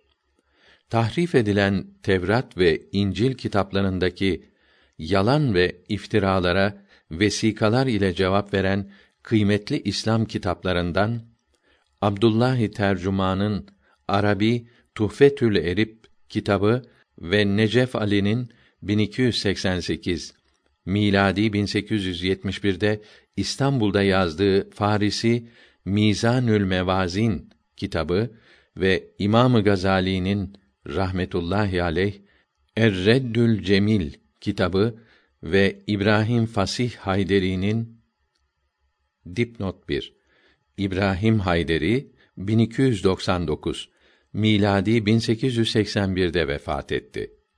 Es-Sıratül Müstakim kitabı Hakikat Kitabevi tarafından ofset yolu ile bastırılmıştır. Muhammed aleyhisselam'ın peygamber olduğu kendisine bildirilmeden evvel ve sonra hiç yalan söylemediği, bunun içinde düşmanları arasında bile Muhammedül Emin adı ile meşhur olduğu güneş gibi meydandadır. İslam düşmanlarının taşkınlıkları gözlerini kör etmiş ve kalplerini o kadar karartmıştır ki bu açık hakikati insanlardan saklayacak kadar alçalmışlardır gençleri İslam düşmanı yetiştirmek için İslam dininde ve peygamberimizde sallallahu teala aleyhi ve sellem hiçbir kusur bulamadıklarından alçakça yalan ve iftiralar ile İslamiyeti lekelemeye yeltenmişlerdir. İyi huylarla bezenmeyi, kötü huylardan sakınmayı emreden ve her çeşit insana ve ölülere, hayvanlara işkence, zarar yapılmasını şiddetle men eden, insan hakları üzerinde titizlikle durmuş olan yüce bir peygambere karşı böyle alçak iftiralar insanlık için ve hür dünya milletleri için yüz kızartıcı, çirkin bir lekedir. Hristiyanlar içinde de papazların zulümlerine, akıl ve mantıktan uzak akidelerine isyan edenler çıktı. 923 miladi 1517'de Luther ismindeki papaz papaya isyan etti. İncil'i Almanca'ya tercüme etti ve İncil'de bulunmayan papazların evlenmemesi, evlenenlerin bir daha ayrılmaması, günah çıkarmak ve haça tapmak gibi hususları Hristiyan dininden çıkarttı. Böylece 931 miladi 1524'te Protestan denilen başka bir Hristiyan mezhebi kurdu. Fakat teslisi yani baba, oğul ve ruhül kuds esasını aynen kabul etti. 1534'te İngiliz kralı 8. Henry de papaya isyan etti ve onun teşviki ve zoru ile Anglo-Amerikan kilisesi kuruldu. Meşhur Fransız edibi Voltaire 1694 1778 1172 miladi 1759'da yazdığı Kandit adlı eserinde papazları ve onların yanlış telkin ettiği ve fen düşmanlığı aşıladığı din akidelerini ve yaptıkları türlü hilekarlıkları dile getirerek onları maskara etmişti. Bundan sonra böyle eserler yazan muharrirler Fransız 1203 miladi 1789 ihtilalinin yapılmasında büyük rol oynamışlardır. Bu ihtilalden sonra papazlar gözden düşmüşlerdir. Ne yazık ki İslam'ın büyük düşmanı olan İngilizler Müslümanlar arasında Vehhabi isminde sapık kimseleri meydana çıkararak İslamiyeti kötü tanıttıkları için Hristiyanlar İslamiyeti kabul etmek yerine dinsizliğe sapmışlardır. 1917'de Rusya'daki Bolşevik ihtilali de dini ortadan kaldırmaya yeltenmiştir. Fakat zaman geçip ihtilalin tesiri azalınca insanlar yine kendilerine tapacak bir büyük kudret aramaya başlamışlardır.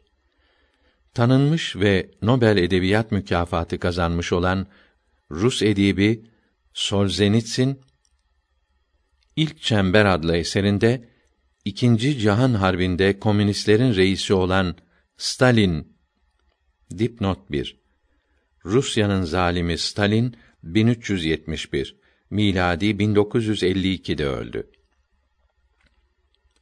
Bile Allah'a inanmış ve yerlere kapanarak ondan yardım dilemişti demektedir. Bugün Hristiyanlık oldukça tasfiye edilmiş olmasına ve papazların eski nüfuzları kalmamasına rağmen Hristiyanlar karanlıktan kurtulmuş değildirler. Artık teslise inanan Hristiyan az kalmıştır. Bugün elimize aldığımız Batı dilinde yazılı bir ansiklopedide mesela Almanların meşhur Brockhaus ansiklopedisinin İsa Yesus maddesinde İsa çok kereler kendisinden ben bir insan oğluyum diye bahsetmiştir diye yazılıdır ki bu da okumuş bir Hristiyanın artık İsa aleyhisselamı Allah'ın oğlu olarak kabul etmediğini ortaya koymaktadır. Böyle olan kimselerden İslam dinini incelemek imkanını bulanlar dalaletten kurtulmakta ve Allahü Teala'nın hakiki dinine kavuşarak onun büyük lütuflarına nail olmaktadırlar. İslamiyeti incelemek imkanını bulamayanlar ise tamamen dinsizleşip ateist olmakta ve dalalete düşmektedirler. Bu hususta Müslümanlar arasında şimdi büyük alim yetişmemesinin de tesiri çoktur. Yeni yetişen din adamları sapık fırkaların tesirleri altında kalarak o güzel dinlerinde yükselememekle İslamiyeti layık olduğu şekilde tanımamaktadırlar. İnsanı Allahü Teala'ya yaklaştıran, dünyada rahat ve huzur ile yaşamasını ve ahirette de onun mağfiretine kavuşmasını temin eden dinin İslam dini olduğu muhakkaktır. 3. İslam dini İslam dini bütün hurafelerden, efsanelerden temiz olan, yalancıları reddeden, insanları günahkar değil, bilaks Allahü Teala'nın kulu olarak kabul eden, onlara hayatta çalışma ve iyi yaşama imkanını veren, beden ve ruh temizliğini emreden bir dindir. İslam dininin esası bir olan Allahü Teala ile onun peygamberi bizim gibi bir insan ve Allahü Teala'nın sevgili kulu olan Muhammed aleyhisselama inanmaktır. İslam dininde Muhammed aleyhisselatu vesselam masum, kusursuz bir insandır. Allahü Teala onu kendi emirlerini insanlara bildirmek için seçmiştir. İslam dini bütün peygamberleri kabul ve tasdik eder. Aleyhimüsselavatü ve teslimat. Bunların hepsini sever ve hürmet eder. Esasen eski din kitaplarında ve hakiki Tevrat ve İncil'de bir son peygamberin aleyhisselatu vesselam geleceği yazılıdır. Muhammed aleyhisselam en son peygamberdir ve ondan sonra bir daha peygamber gelmeyecektir. Muhammed aleyhisselamın Allahü Teala'nın peygamberi olduğuna inanmak demek, onun bildirdiği Kur'an-ı Kerim'de yazılı olan emirlerin ve yasakların hepsinin Allahü Teala'nın emirleri ve yasakları olduğuna inanmak, hepsini kabul etmek, beğenmek demektir. Böyle inanan kimse bunlardan bazılarına uymazsa imanı bozulmaz. Müslümanlıktan çıkmaz. Fakat bunlardan birine bile uymadığına üzülmez ve bu haliyle övünürse peygambere inanmamış olur, imanı bozulur, kâfir olur. Uygunsuz hareketinden dolayı Allahü Teala'ya karşı boynu bükük, kalbi üzüntülü olursa imanının kuvvetli olduğu anlaşılır. Aşağıda İslam dininin esaslarından bahsolunacaktır. İslamiyette türlü ayinler, dinde reformlar, türlü türlü yortular yoktur. İslam dini insanların dürüst ve namuslu yaşamalarını ve hayattan da zevk almalarını emretmiştir. İbadet için emrettiği zamanlar kısadır. İbadette esas kalbini tamamiyle Allahü Teala'ya bağlamaktır.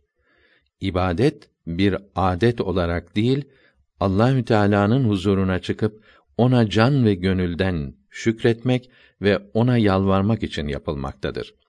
Riya, gösteriş olarak yapılan bir ibadeti Allahü Teala kabul etmez. Kur'an-ı Kerim'de de Maun suresinde mealen Ey Resulüm kıyamet gününü inkar eden, yetimi sertlik ve sitemle def edip hakkını gasp eden, fakiri doyurmayan ve başkalarını da fakire iyilik yapmaya teşvik etmeyen o kimseyi gördün mü? Namazlarını gaflet ile kılanlara ve riya gösteriş yapanlara ve zekatı fakirin hakkını vermeyenlere şiddetli azap vardır buyurulmaktadır. İslam dininin kitabı Kur'an-ı Kerim'dir. Kur'an-ı Kerim Muhammed aleyhisselama Allahü Teala tarafından gönderilmiş ve kendisi tarafından eshabına tebliğ olunmuştur. Kur'an-ı Kerim neşrolunurken büyük bir dikkat ile zapt edilmiş ve hiçbir kelimesi, hiçbir harfi değişmeden bugüne kadar gelmiştir. Hiçbir semavi kitap Kur'an-ı Kerim kadar beli değildir. Aradan 14 asır geçmiş olmasına rağmen bugün de o berraklığını, icaz, belagat ve fesahatını muhafaza etmektedir. Dünyanın meşhur ediplerinden olan Göte 1749-1832 Kur'an-ı Kerim hakkında West Östliher Divan Batı Doğu Divanı adlı eserinde şu sözü söylemiştir. Kur'an'ın içinde pek çok tekrarlar vardır. Onu okuduğumuz zaman bu tekrarlar bizi usandıracak sanılıyor. Fakat biraz sonra bu kitap bizi kendisine çekiyor. Bizi hayranlığa ve sonunda büyük saygı ve hürmete götürüyor. Göte'den başka birçok meşhur fikir adamları da Kur'an-ı Kerim'e hayran olmuşlardır. Birkaçını daha tanıtalım. Profesör Edward Monte Allah'ın birliğini en temiz, en yüksek, en kutsal ve inandırıcı ve başka hiçbir din kitabının üstün gelemeyeceği bir dil ile anlatan kitap Kur'an-ı Kerim'dir demektedir. Kur'an-ı Kerim'i Fransızcaya çeviren Doktor Morris, Kur'an-ı Kerim insanlığa hediye edilen din kitaplarının en güzelidir demektedir. Gaston Carr, İslam dininin kaynağı olan Kur'an'da cihan medeniyetinin dayandığı bütün temeller bulunmaktadır. O kadar ki bugün bizim medeniyetimizin Kur'an-ı Kerim'in bildirdiği temel hükümler üzerine kurulduğunu kabul etmemiz lazımdır demektedir. İslam dini ruh ve beden temizliği esası üzerine kurulmuştur. Eski dinlerin görünür görünmez bütün iyiliklerini İslamiyet kendinde toplamıştır. İslam dinine girmiş olanlara yani Müslümanlara farz olan muhakkak yapılması gereken beş esas vazife vardır. Bunlardan birincisi tek Allah'a ve onun peygamberi ve kulu olan Muhammed aleyhisselama inanmak, ikincisi namaz kılmak, üçüncüsü Ramazan ayında oruç tutmak, dördüncüsü hacca gitmek, beşincisi zekat vermektir. Namaz günde beş defa vakitleri gelince yapılan dini vazifedir. Namaza başlamadan evvel abdest almak yani elini, yüzünü, kollarını yıkamak, başını meshetmek ve ayaklarını yıkamak lazımdır. Abdesti bozan sebepler olmadıkça bir defa abdest alarak birkaç kere namaz kılınabilir. Günde beş defa bu vazifenin yapılması dünya işleri için çalışmaya mani olmaz. Esasen kısa süren namaz camiye gitmeden her yerde yalnız kılınabildiği gibi abdest tazelemek için ayakkabı çıkarmadan abdest almayı mümkün kılan mest üzerine mesh usulü de vardır. Hatta su bulunmayan yerlerde ve hastaların toprak ile teyemmüm ederek abdestli sayılmaları da mümkündür. Zaruri hallerde ve seyahatte mal ve can tehlikesi olunca namazı kazaya bırakmak caiz olur. Fakat bu namazları özür bitince bir defada hemen kılmalı yani kaza etmelidir. Namaz adaleyi ve sinirleri kuvvetlendiren hareketler topluluğu olduğu gibi kalbi ve ahlakı temizlemektedir. Oruç senede bir ay yani Ramazan ayında yalnız gündüzleri orucu bozan şeylerden uzaklaşmak demektir. Orucun dünyadaki faydelerinden biri insanlara açlığın ve susuzluğun ne demek olduğunu öğretmektir. Tok hiçbir zaman açın halinden anlamaz ve ona merhamet etmez. Oruç bundan başka nefse hakimiyeti talim eder. Oruç tutma zamanı Arabi aya göre tayin edildiğinden her sene evvelki seneye göre takriben on gün evvel başlar.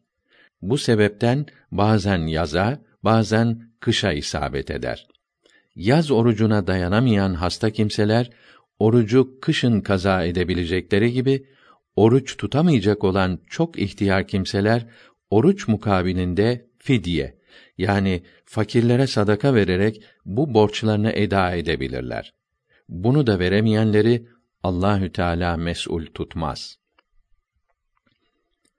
İslam dininde zor, işkence yoktur.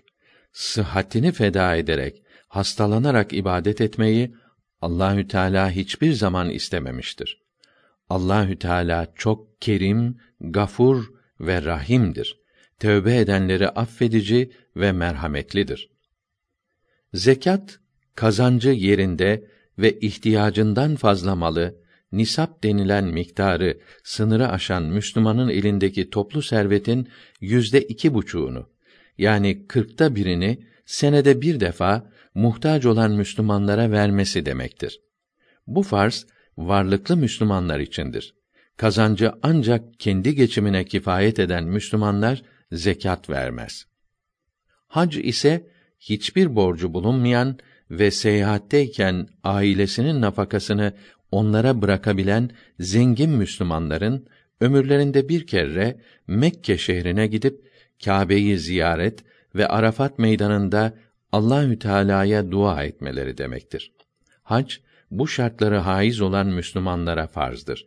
Mekke'ye gidip gelmekte hayat tehlikesi, hasta olmak korkusu veya hacca gitmek isteyenin bedenen dayanamayacağı müşkilat varsa hacca gitmez. Yerine başkasını gönderir.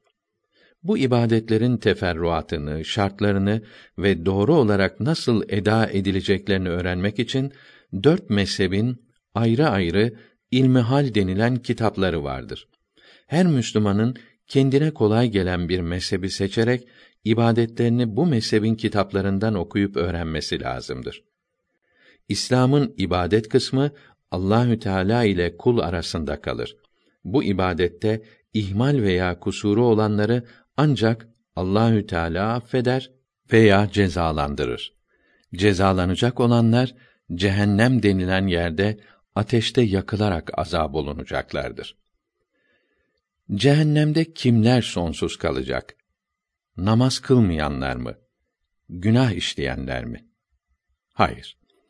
Cehennemde Allahü Teala'nın düşmanları sonsuz yanacaktır. Günah işleyenler Allahü Teala'nın düşmanı değildir. Kabahatli kullarıdır. Bunlar yaramaz, suçlu çocuğa benzer. Yaramaz çocuğa anası babası düşman olur mu? Elbette olmaz. Yalnız onu biraz azarlar fakat sevmekte devam ederler. Müslümanlar başlıca altı şeye yani Allahü Teala'ya, peygamberlere aleyhimüsselavatü ve teslimat, kitaplara, meleklere, hayır ve şerrin Allah'tan geldiğine ve ölümden sonra tekrar dirilme olacağına inanırlar. Bütün hak dinler de bunlara inanmaktadır.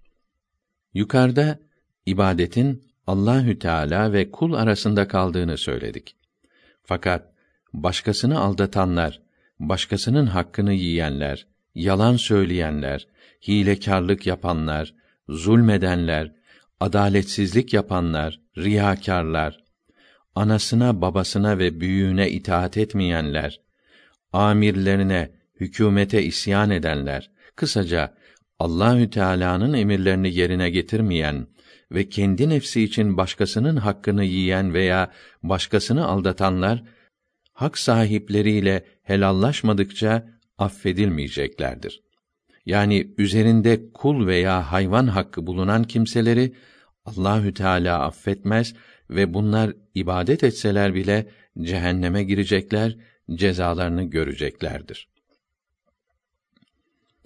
Kul haklarından birisi boşadığı kadına mehir parasını hemen ödemektir. Ödemezse dünyada cezası ve ahirette azabı çok şiddetlidir. Kul haklarından en mühimmi ve azabı en çok olanı akrabasına ve emri altında olanlara emri maruf yapmamaktır. Bunlara İslam bilgilerini öğretmeyi terk etmektir. Onların ve bütün Müslümanların dinlerini öğrenmelerine ve ibadetlerini yapmalarına işkence ederek veya aldatarak mani olanın kâfir olduğu, İslam düşmanı olduğu anlaşılır. Dört mezhepten birinde olmayan Müslümana bid'at sahibi denir. Bid'at sahiplerinin sözleriyle, yazılarıyla ehli sünnet itikadını değiştirmeleri, dini, imanı bozmaları Müslümanlar için büyük tehlikedir. Bu gibi kimseler daha dünyadayken pişman olarak o kulun hakkını ödeyip önce kendini ona affettirmeli, sonra Allahü Teala'nın merhametine sığınmalı, bir daha böyle kötü harekette bulunmaktan çekinmeli, birçok iyilikler yaparak günahlarını affettirmeye çalışmalıdır. O zaman Allahü Teala onların kusurlarını bağışlayacaktır. Beşeriyete hizmet düşüncesiyle çalışarak faydalı bilgiler ve eserler bırakmış olanlar başka dinden olsalar bile ömürlerinin sonunda Allahü Teala'nın hidayetine nail olmaları umulur. Eski Müslümanlar bu gibi insanlar için gizli din tutar derlerdi. Bu gibi hayır ve ihsan sahiplerinden küfrü belli olmayanların neye inanarak can verdiklerini biz bilmiyoruz. Yalnız Allahü Teala'nın kendilerine verdiği akıl silahını iyi kullanmışlarsa hiçbir kimseye fenalık etmeden bütün insanların iyiliğini düşünerek hizmet etmişlerse bütün dinlerin esaslarını incelemişlerse umulur ki hidayete ermişler, Müslüman olmuşlardır. Mesela asrımızın meşhur ediplerinden biri olan Bernard Shaw 1856-1950 yazılarından birinde her asra hitap edecek kudrette olan biricik din İslam dinidir. Ben Müslümanlığın yarınki Avrupa'nın kabul edeceği din olduğuna inanıyorum demiştir ki bu da onun kalben İslamiyeti kabul ettiğini göstermektedir. Alman fikir adamı ve yazarı Emil Ludwig 1881-1948 bir eserinde şöyle yazmaktadır. Mısır'ı ziyaret etmiştim. Bir akşamüstü Kızıldeniz'in kenarında yürüyordum. Birdenbire sessizlik içinde bir ezan sesi işittim. bütün vücudum Allah korkusuyla ürperdi. Birdenbire içimden derhal suya atılıp Müslümanlar gibi abdest almak, sonra onlar gibi secdeye kapanarak Allah'a yalvarmak arzusu geldi. Bu da yazarın kalbinde geçici bile olsa bir hidayet nurunun parladığını göstermez mi? Kalbinde böyle bir hidayet nuru hissetmiş olan Lord Hadley, İslamiyetin sade fakat nur içinde parlayan büyüklüğünü gördükten sonra insan karanlık dehlizden gün ışığına kavuşan bir kimse gibi oluyor demiş ve İslam dinini kabul etmiştir. Eğer iman etmeden ölenlerini Allahü Teala ahirette cezalandıracaksa da insanlara yaptıkları iyilikleri sebebiyle cezalarını hafifletecektir.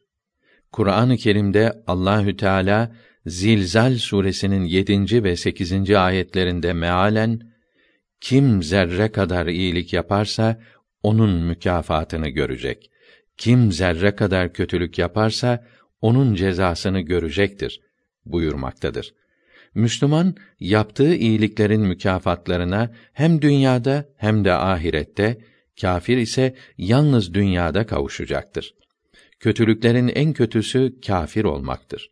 İnsanlara iyilik etmek düşüncesiyle çalışarak beşeriyete faydalı keşifler veya işler yapmış, insanlara yardım için hayatını, sıhhatini tehlikeye koyarak en müşkil şartlar altında çalışmış olan bir kimse Müslüman olmayıp kâfir olarak ölürse iyilikleri onu küfrün cezasından kurtaramaz. Fakat Allahü Teala'nın nezdinde her türlü fenalığı ve hilekarlığı yapan, riya ile ibadet eden münafıkların cezası muhakkak böyle kâfirlerin cezalarından daha çok olacaktır. Bunların Müslüman görünmeleri kendilerini kalplerindeki küfrün karşılığı olan azaptan kurtarmayacaktır. Osmanlı tarihinde evvelce Hristiyan iken İslam dinini kabul eden ve İslamiyete büyük hizmetleri dokunan pek çok kumandan, ilm ve fen adamı vardır. Bursalı İsmail Hakkı Efendi rahimehullahü teala 1137 miladi 1725 yılında Bursa'da vefat etmiştir. On cilt Ruhül Beyan Kur'an-ı Kerim tefsiri bütün dünyadaki İslam alimlerinin rahimehumullahü teala yanında çok kıymetlidir. Altıncı cüz'ün tefsirini bitirdikten sonra diyor ki, zamanın allamesi olan şeyhimin yanında bazı Hristiyan ve Yahudilerin herkese mertçe, cömertçe davrandıkları, iyilik ettikleri söylendikte böyle olmak ebedi saadet sahiplerinin alametidir. Böyle olanların imana ve tevhide kavuşmaları sonlarının felah olması umudur buyurdu. Tefsir kitabının bu yazısı yukarıdaki sözümüzün senetlerinden biridir. Şimdi İslam dinini tenkit edenlere, onda kusur arayanlara gelince bu gibilerin en çok üzerinde durduğu hususlar şunlardır. 1. İslam dini bir erkeğin dört kadınla evlenmesini kabul etmektedir. Bu zamanımızdaki aile mefhumu, aile bağlılığı ve sosyal nizam ile hiçbir zaman bağdaşamaz imiş. Buna verilecek cevap şudur. İslam dini bundan 14 asır evvel zuhur etmiştir. Bu dinin doğduğu yer olan Arabistan'da o zaman kadınların hiçbir hakkı yoktu. Herkes istediği kadar kadın ile birlikte yaşar ve bunlara karşı hiçbir sorumluluk kabul etmezdi. O zamanlarda kadının hiçbir kıymeti olmadığı şundan anlaşılır ki pek çok aileler doğan kız çocuklarını diri diri toprağa gömerlerdi. Böyle bir yerde doğan İslam dini bir adamın birlikte yaşayacağı kadın miktarını o zamana göre son derece sınırlamış, kadınlara hak tanımış, bir erkekten ayrılan kadının sefil olmaması için daha evlenmeden evvel ileride bir ayrılık zuhur ederse ona ödenecek parayı yani mehr miktarını tespit etmiştir. Tenkitçilerin iddia ettiği gibi kadınları hor görmemiş, bilaks onların haklarını korumuş ve mevkilerini yükseltmiştir. Bu bildirdiklerimiz Harputlu İshak Efendi'nin dipnot 1. İshak Efendi 1309 miladi 1891'de vefat etti. Protestan misyonerlerinin İslam dinine karşı yaydıkları yalan ve iftiralara karşı yazmış olduğu Türkçe Diyaül Kulub kitabında 324. sayfasından başlayarak uzun bildirilmektedir. Bu kitap cevap veremedi ismi verilerek Hakikat Kitabevi tarafından ayrıca bastırılmıştır. Bugünkü hale gelince şunu iyi bilmelidir ki İslam dini bir erkeğin muhakkak dört kadınla evlenmesini emretmemiş, buna ancak izin vermiştir. Yani birden fazla kadınla evlenmek farz değildir. Sünnet de değil, ancak mübahtır.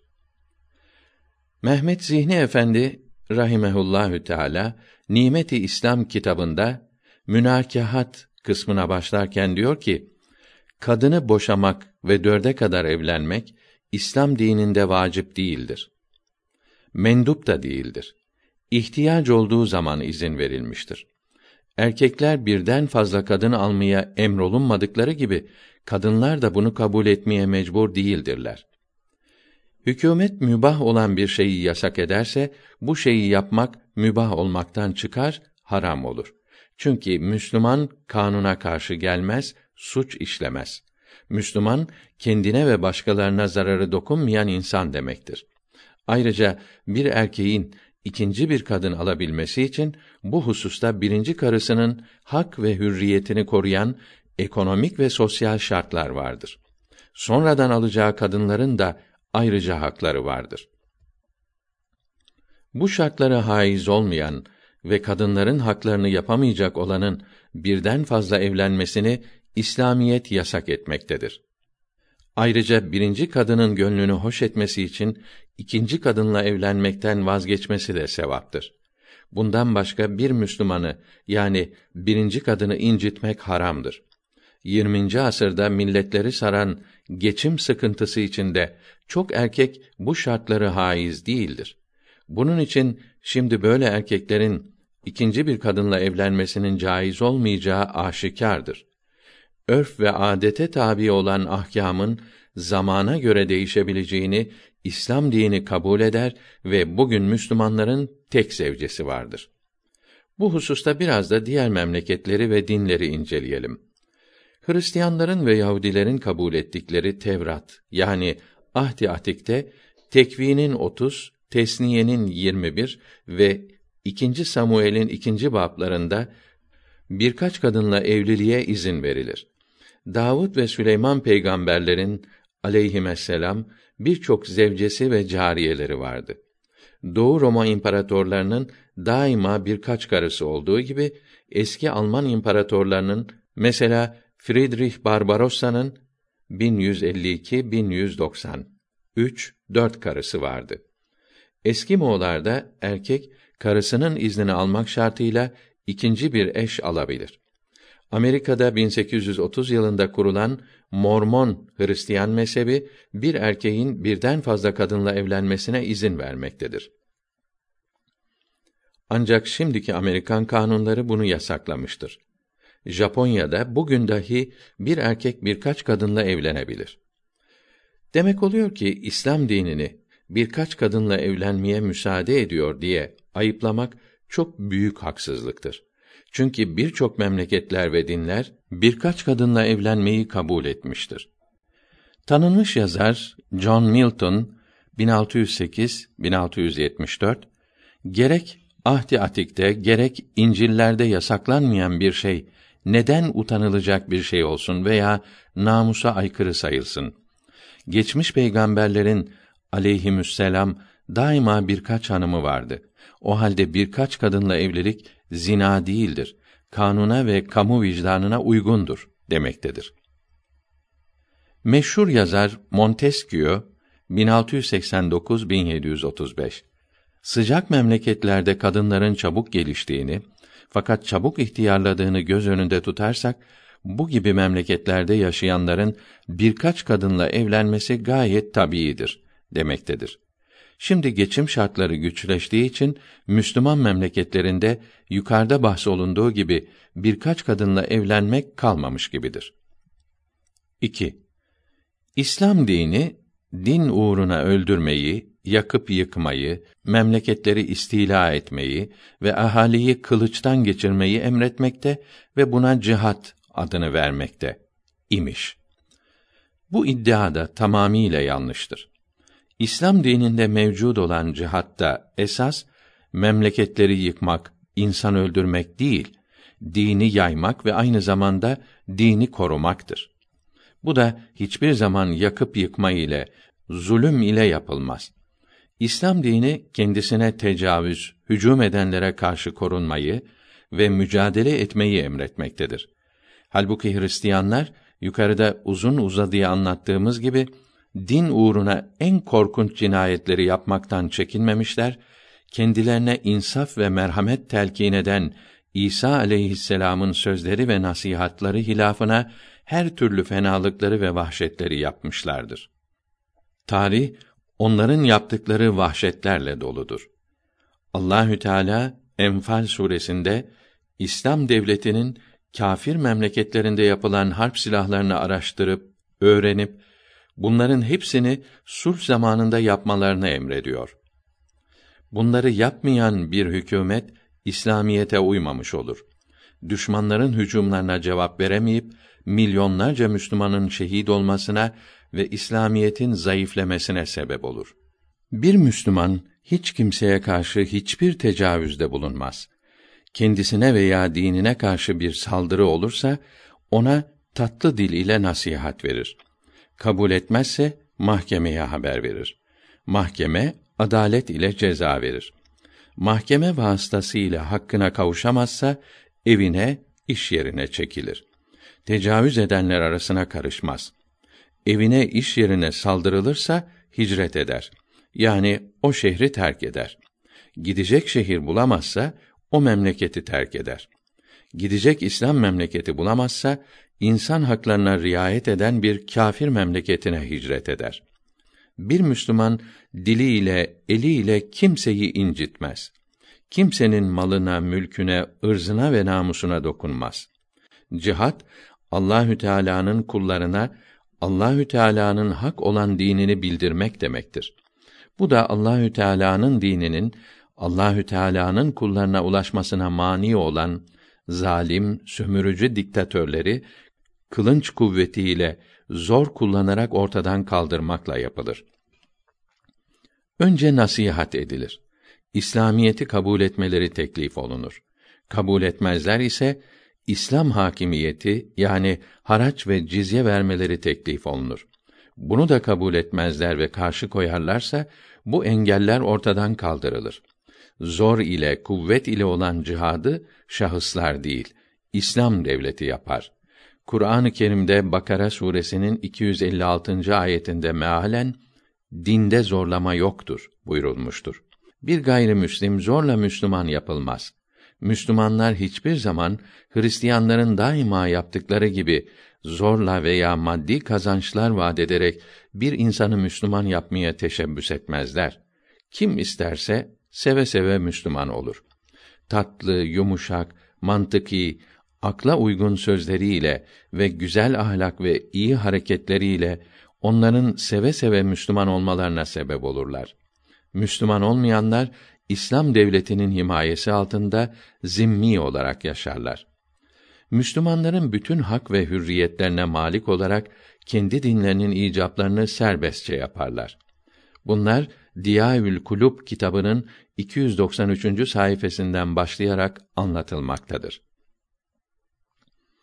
Menakib-i Cihar Yâri Güzin kitabında 70. menkıbede diyor ki: Bir ticaret kervanı gelip gece Medine'nin dışına kondu. Yorgunluktan hemen uyudular. Halife Ömer radıyallahu teala anh şehri dolaşırken bunları gördü. Abdurrahman bin Avf'ın radıyallahu teala anh evine gelip bu gece bir kervan gelmiş. Hepsi kâfirdir. Fakat bize sığınmışlar. Eşyaları çoktur ve kıymetlidir. Yabancıların, yolcuların bunları soymasından korkuyorum. Gel bunları koruyalım, dedi. Sabaha kadar bekleyip, sabah namazında mescide gittiler. İçlerinden bir genç uyumamıştı. Arkalarından gitti. Soruşturup, kendilerine bekçilik eden şahsın, Halife Ömer radıyallahu anh olduğunu öğrendi. Gelip arkadaşlarına anlattı. Roma ve İran ordularını perişan eden adaletiyle meşhur yüce halifenin bu merhamet ve şefkatini görerek İslamiyetin hak din olduğunu anladılar ve seve seve Müslüman oldular. Yine Menakıb kitabında diyor ki Ömer radıyallahu teala anh halifeyken Şark cephesi kumandanı olan Sa'd bin Ebi Vakkas radıyallahu teala anh Küfe şehrinde bir köşk yaptırmak istedi. Arsaya bitişik bir mecusinin evini satın almak icap etti. Mecusi satmak istemedi. Evine gidip hanımına danıştı. Bu da onların Medine'de bir emirül müminleri var. Ona gidip şikayet et dedi. Medine'ye gelip halifenin sarayını aradı. Onun sarayı, köşkü yok dediler. Kendisi şehir dışına çıktı dediler. Gidip aradı. Askerleri, muhafızları göremedi. Toprak üstünde uyumuş birini gördü. Halife Ömer'i gördün mü dedi. Halbuki bu zat Ömer radıyallahu teala anh idi. Onun için arıyorsun dedi. Onun kumandanı benim evimi zor ile satın almak istiyor. Onu kendisine şikayet etmeye geldim dedi. Ömer radıyallahu anh Mecusi ile evine geldi. Kağıt istedi. Evde kağıt bulamadı. Bir kürek kemiği gördü. Bunu istedi. Kemik üzerine Bismillahirrahmanirrahim. Ey Sa'd, bu Mecusi'nin kalbini kırma. Yoksa hemen yanıma gel, yazdı. Mecusi kemiği alıp evine geldi. Boşuna yoruldum. Bu kemik parçasını kumandana verirsem alay ediliyor sanıp çok kızar dedi. Kadının ısrar etmesi üzerine Sa'd'a gitti. Sa'd askerleri arasında oturmuş neşe ile konuşuyordu. Sa'd'ın gözü uzakta duran Mecusi'nin elindeki kemikteki yazıya ilişti. Emirül Müminin Ömer'in radıyallahu anh yazısını tanıyıp ansızın rengi soldu. Bu ani değişikliğe herkes şaşırdı. Saat Mecusi'nin yanına gelip her ne istersen yapayım. Aman beni Ömer'in karşısına çıkarma. Zira onun cezasına takat getiremem dedi. Mecusi kumandanın bu yalvarmasını görünce hayretten aklı gitti. Aklı başına gelince hemen Müslüman oldu. Seve seve nasıl Müslüman oldun diyenlere bunların emirlerini gördüm. Yamalı hırkasını örtünmüş, toprak üstünde uyuyordu. Büyük kumandanların bundan titrediklerini de gördüm. Bunların hak dinde olduklarını anladım. Benim gibi ateşe tapan bir kimseye böyle adalet yapılması ancak hak olan dine inananlarda olur dedi. Hindistan'ın Nedvetül Ülema Meclisi'nin reisi meşhur El İntikat kitabının yazarı tarih profesörü Şibli Numani 1332 miladi 1914'te ölmüştür. Bunun Urdu dilindeki El Faruk kitabını Serdar Esedullah Han'ın annesi ve Afganistan padişahı Nadir Şah'ın kız kardeşi Farisiye tercüme etmiş. Nadir Şah'ın emriyle 1352 miladi 1933'te Lahor şehrinde bastırılmıştır. 180. sayfasında diyor ki: Rum Kayseri Heraklius'un büyük ordularını perişan eden İslam askerlerinin başkumandanı Ebu Übeyde bin Cerrah zafer kazandığı her şehirde adamlarını bağırtarak Rumlara Halife Ömer'in radıyallahu anhuma emirlerini bildirirdi. Humus şehrini alınca da ey Rumlar Allahü Teala'nın yardımı ile ve halifemiz Ömer'in emrine uyarak bu şehri de aldık. Hepiniz ticaretinizde, işinizde, ibadetlerinizde serbestsiniz. Malınıza, canınıza, ırzınıza kimse dokunmayacaktır. İslamiyetin adaleti aynen size de tatbik edilecek, her hakkınız gözetilecektir. Dışarıdan gelen düşmana karşı Müslümanları koruduğumuz gibi sizi de koruyacağız. Bu hizmetimize karşılık olmak üzere Müslümanlardan hayvan zekatı ve uşra aldığımız gibi sizden de senede bir kere cizye vermenizi istiyoruz. Size hizmet etmemizi ve sizden cizye almamızı Allahü Teala emretmektedir dedi. Cizye miktarı fakirlerden 40, orta hallilerden 80, zenginlerden 160 gram gümüş veya bu değerde mal yahut tahıldır. Kadınlardan, çocuklardan, hastalardan, yoksullardan, ihtiyarlardan ve din adamlarından cizye alınmaz. Humus Rumları cizyelerini seve seve getirip Beytülmal emini Habib bin Müslim'e teslim ettiler. Heraklius'un bütün memleketinden asker toplayarak Antakya'ya hücuma hazırlandığı haber alınınca Humus şehrindeki askerlerin de Yermük'teki kuvvetlere katılmasına karar verildi. Ebu Ubeyde şehirde memurlar bağırtıp "Ey Hristiyanlar, size hizmet etmeye, sizi korumaya söz vermiştim. Buna karşılık sizden cizye almıştım. Şimdi ise halifeden aldığım emr üzerine Heraklius ile gaza edecek olan kardeşlerime yardıma gidiyorum. Size verdiğim sözde duramayacağım. Bunun için hepiniz Beytül Mal'e gelip cizyelerinizi geri alınız. İsimleriniz ve verdikleriniz defterimizde yazılıdır." dedi. Suriye şehirlerinin çoğunda da böyle oldu. Hristiyanlar Müslümanların bu adaletini, bu şefkatini görünce senelerden beri Rum imparatorlarından çektikleri zulümlerden ve işkencelerden kurtuldukları için bayram yaptılar. Sevinçlerinden ağladılar. Çoğu seve seve Müslüman oldu. Kendi arzularıyla Rum ordularına karşı İslam askerine casusluk yaptılar. Ebu Ubeyde böylece Heraklius ordularının her hareketini günü gününe haber alırdı. Büyük Yermük zaferinde bu Rum casuslarının büyük yardımı oldu. İslam devletlerinin meydana gelmesi, yayılması asla saldırmakla, öldürmekle olmadı. Bu devletleri ayakta tutan, yaşatan büyük ve başlıca kuvvet iman kuvvetiydi ve İslam dininde çok kuvvetli bulunan adalet, iyilik, doğruluk ve fedakarlık kudretiydi. Batının batıl itikatlarını, moda ve ahlaksızlıklarını taklit etmek medeniyet değildir. Müslüman milletinin bünyesinde tahribat yapmaktır. Bu tahribatı da ancak İslam'a düşman olanlar yapar. İslam dini Müslümanların tembel, miskin oturmalarına asla izin vermez. Müslümanların her türlü fen kollarında çalışarak ilerlemelerini, başka dinden olanların fende buldukları yenilikleri onlardan öğrenmelerini, bunları kendilerinin de yapmalarını emreder.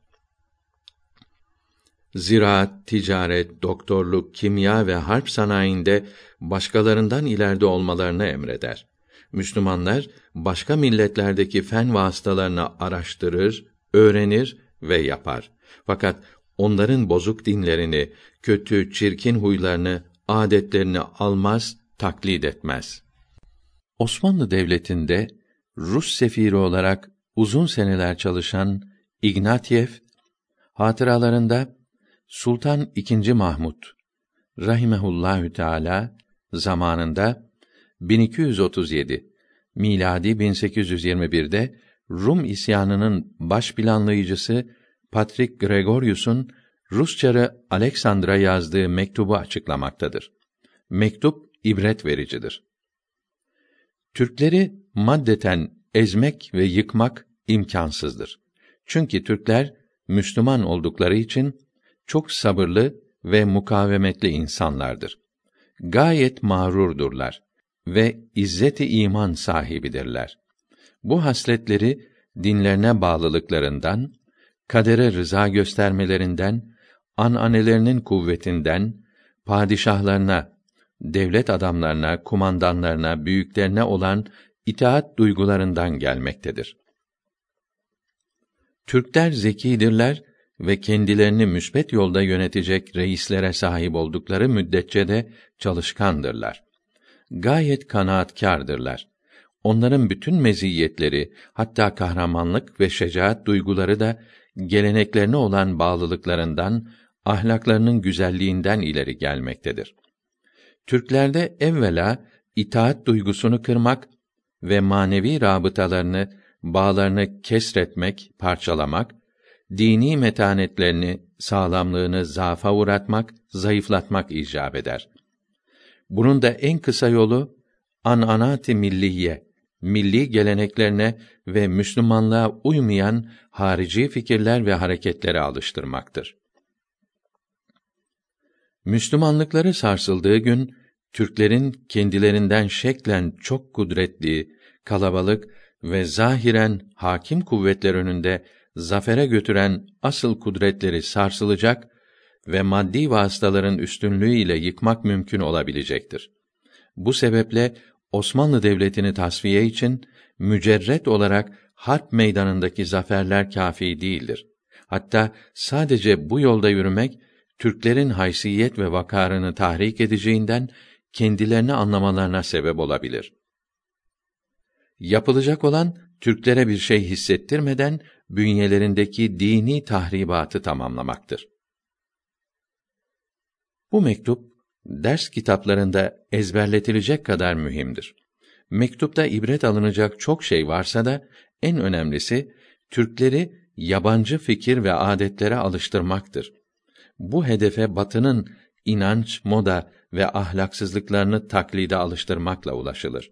Bunun için Mustafa Reşit Paşa mason olunca Londra'daki müstemlekeler nezaretinden aldığı emre uyarak bazı vilayetlerimizde Fransızca ve İngilizce kolejler açtı. Buralara mason öğretmenler getirdi. İslam'ın büyük düşmanı olan nefsi emmarenin istediği şeylere ilericilik denildi. İslamiyetin yasak ettiği bu kötü şeyler hüner sayıldı. Bu kolejlerde yetişen ilericiler yüksek makamlara getirildi. İkinci Abdülhamit Han masonların bu hain siyasetlerini anlayarak bunları iş başından ve basından uzaklaştırdı ise de müstemlekeler nezaretinin yetiştirip gönderdiği binlerce casusun bol para ve yalanlarla aldattıkları ilericilerden meydana gelen dahili düşmanların gazete ve radyolarla yaptıkları hücumlar ve İngiliz ordusunun modern silahlarla yaptıkları hücumlar karşısında aciz kaldı. Allahü Teala rahmet ve mağfiret eylesin. Amin. Batının ilm, fen, teknik ve her sahadaki fenni gelişmelerini almak elbette lazımdır. Zaten İslamiyet bunu emreder. Bütün dinleri iyi incelemiş olan İngiliz ilim adamlarından Lord Devonport 20. asır başlarında Londra'da bastırdığı Hazreti Muhammed ve Kur'an-ı Kerim adındaki İngilizce kitabında diyor ki: Ahlak üzerinde son derece titizliğidir ki Müslümanlığın az zamanda süratle yayılmasına sebep olmuştur. Müslümanlar muharebede kılınca boyun eğmiş olan başka din adamlarını daima af ile karşılamışlardır. Juryo diyor ki, Müslümanların Hristiyanlara karşı davranışı ile papalığın ve kralların müminlere reva gördüğü muamele asla birbirlerine benzetilemez. Mesela 980 miladi 1572 senesi Ağustos'un 24. günü yani Sen Bartelemi yortu günü 9. Charles ve Kraliçe Katerina'nın emriyle Paris ve civarında 60 bin protestan öldürüldü. Sen Bartelemi 12 havariden biri olup miladi 71 senesi Ağustos ayında Hristiyanlığı neşrederken Erzurum'da öldürülmüştür. Böyle nice işkencelerde dökülen Hristiyan kanları Müslümanların harp meydanlarında döktükleri Hristiyan kanlarından kat kat fazladır. Bunun içindir ki birçok aldanmış insanı İslamiyetin zalim bir din olduğu zannından kurtarmak lazımdır. Böyle yanlış sözlerin hiçbir vesikası yoktur. Papalığın vahşet ve yamyamlık derecesine varan işkenceleri yanında Müslümanların gayrimüslimlere karşı davranışları ağzı süt kokan bir sabinin ki kadar yumuşak olmuştur. Katfeld diyor ki, Araplar, Türkler ve başka Müslümanlar Hristiyanlara karşı batılı milletlerin yani Hristiyanların Müslümanlara karşı uyguladıkları fena muamele ve gaddarlığın aynını yapmış olsalardı, bugün doğuda tek Hristiyan kalmazdı. İslamiyet, başka dinlerin hurafe ve şüpheler bataklığı ortasında çiçek temizliğiyle yükselmiş, akli ve fikri asaletin sembolü olmuş bir dindir. Milton der ki, Konstantin kiliseyi zenginleştirince papazlar makam ve servet hırslarını arttırdılar. Bunun cezasını parça parça olan Hristiyanlık çekti. İslamiyet ilahlara insan kanı dökmek facia ve felaketinden beşeriyeti kurtardı. Bunun yerine ibadeti ve sadakayı getirmekle insanlara iyiliği emretti. Sosyal adaletin temelini kurdu. Böylece kanlı silahlara hacet bırakmadan dünyaya kolayca yayıldı. İslam cihadı da bu demektir. İlm davasına Müslümanlar kadar bağlı ve saygılı hiçbir millet gelmemiştir denilebilir. Muhammed aleyhisselatu vesselam'ın pek çok hadisleri samimi bir ilim teşvikçisidir ve ilme saygı ile doludur. İslamiyet ilme maldan daha çok kıymet vermiştir. Muhammed aleyhisselatu vesselam daima ilm öğrenmeyi ve yaymayı emretmiş, ashabı da bu yolda çalışmışlardır. Bugünkü fen ve medeniyetin eski ve yeni eserlerin ve edebiyatın koruyucuları Emeviler, Abbasiler, Gazneliler ve Osmanlılar zamanındaki Müslümanlar olmuştur. Devonport'un yazısı tamam oldu. Buraya kadar bazı parçalarını yazdığımız Devonport'un İngilizce kitabı misyonerler tarafından piyasadan toplanarak yok edilmek istenmiştir. Hintli Rahmetullah Efendi'nin rahimehullahü teala dipnot 1 Rahmetullah Efendi 1306 miladi 1889'da Mekke'de vefat etti. İsharül Hak kitabının ikinci cildinde İslam'da cihadın ne olduğu uzun yazılıdır. 3. İslam dininde Kur'an-ı Kerim aynı zamanda kanun hüviyetindedir. Kur'an-ı Kerim'de hırsızlık yapanların elinin kesilmesi gibi çok şiddetli, bugün için zalimane olarak kabul edilecek bazı hükümler var imiş. Bu iddia da yanlıştır. Kur'an-ı Kerim'de hırsızlık yapanların elinin kesilmesi emri vardır. Fakat burada hırsızdan maksat büyük bir vahşet ile evlere saldıran ve mal yağma eden kimselerdir. Bunlar yakalandıkları zaman ellerinin kesilmesini Kur'an-ı Kerim emretmiştir. Fakat bu cezayı tatbik edebilmek için çeşitli şartlar vardır. Bu şartlar bulunmayan hırsızın eli kesilmez. Halife Ali radıyallahu an kıtlık zamanında yiyecek çalan kimselerin elinin kesilmemesini emretmişti.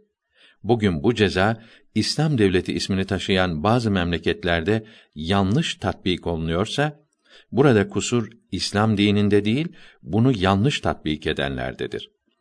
İslam dininin esaslarını doğru tatbik eden hakiki Müslüman devletlerde tatbik edilmemiştir. Çünkü İslam devletlerinde bu cezayı tatbik edecek vak'a zuhur etmemiştir. Bunun da sebebi Kur'an-ı Kerim'de bu suçları işleyenler için bildirilmiş olan ağır cezalardır. İslam devletlerinde had cezalarını hakimler dahi affedemez. Had cezasını icap eden suç işleyenlere cezaları herkesin gözü önünde tatbik edilir.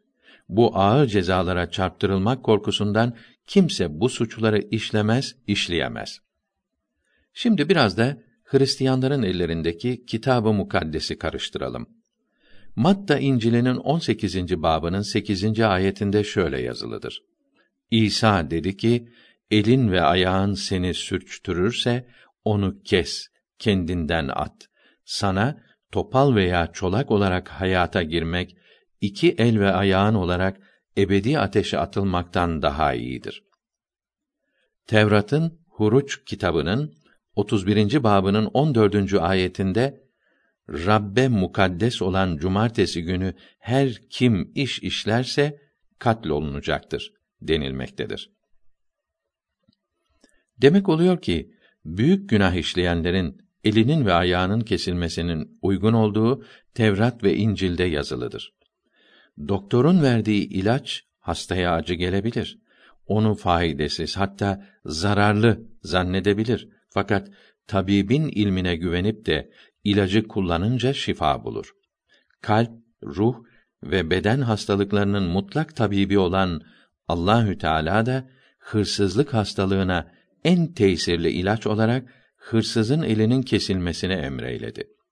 Her Müslüman bu emri bilince ve birkaç hırsızın elinin kesildiği işitilince korkudan kimsede hırsızlık huyu kalmaz.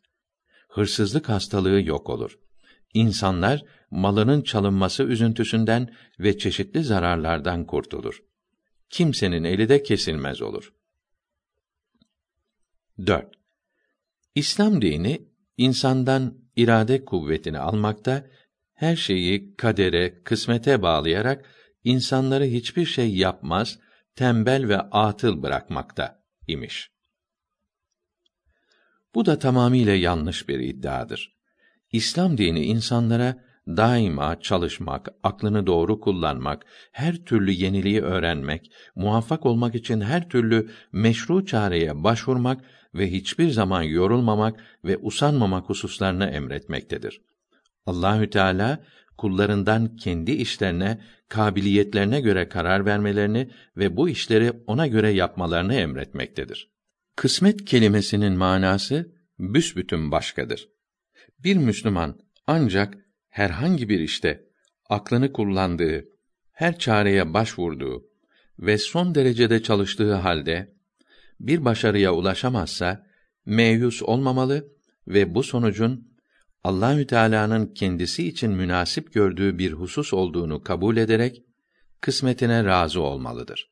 Yoksa hiçbir şey yapmadan, çalışmadan, öğrenmeden ve bilmeden yan gelip ve ağzını havaya açarak kısmetini beklemek İslamiyette yoktur. Böyle yapmak büyük günahtır.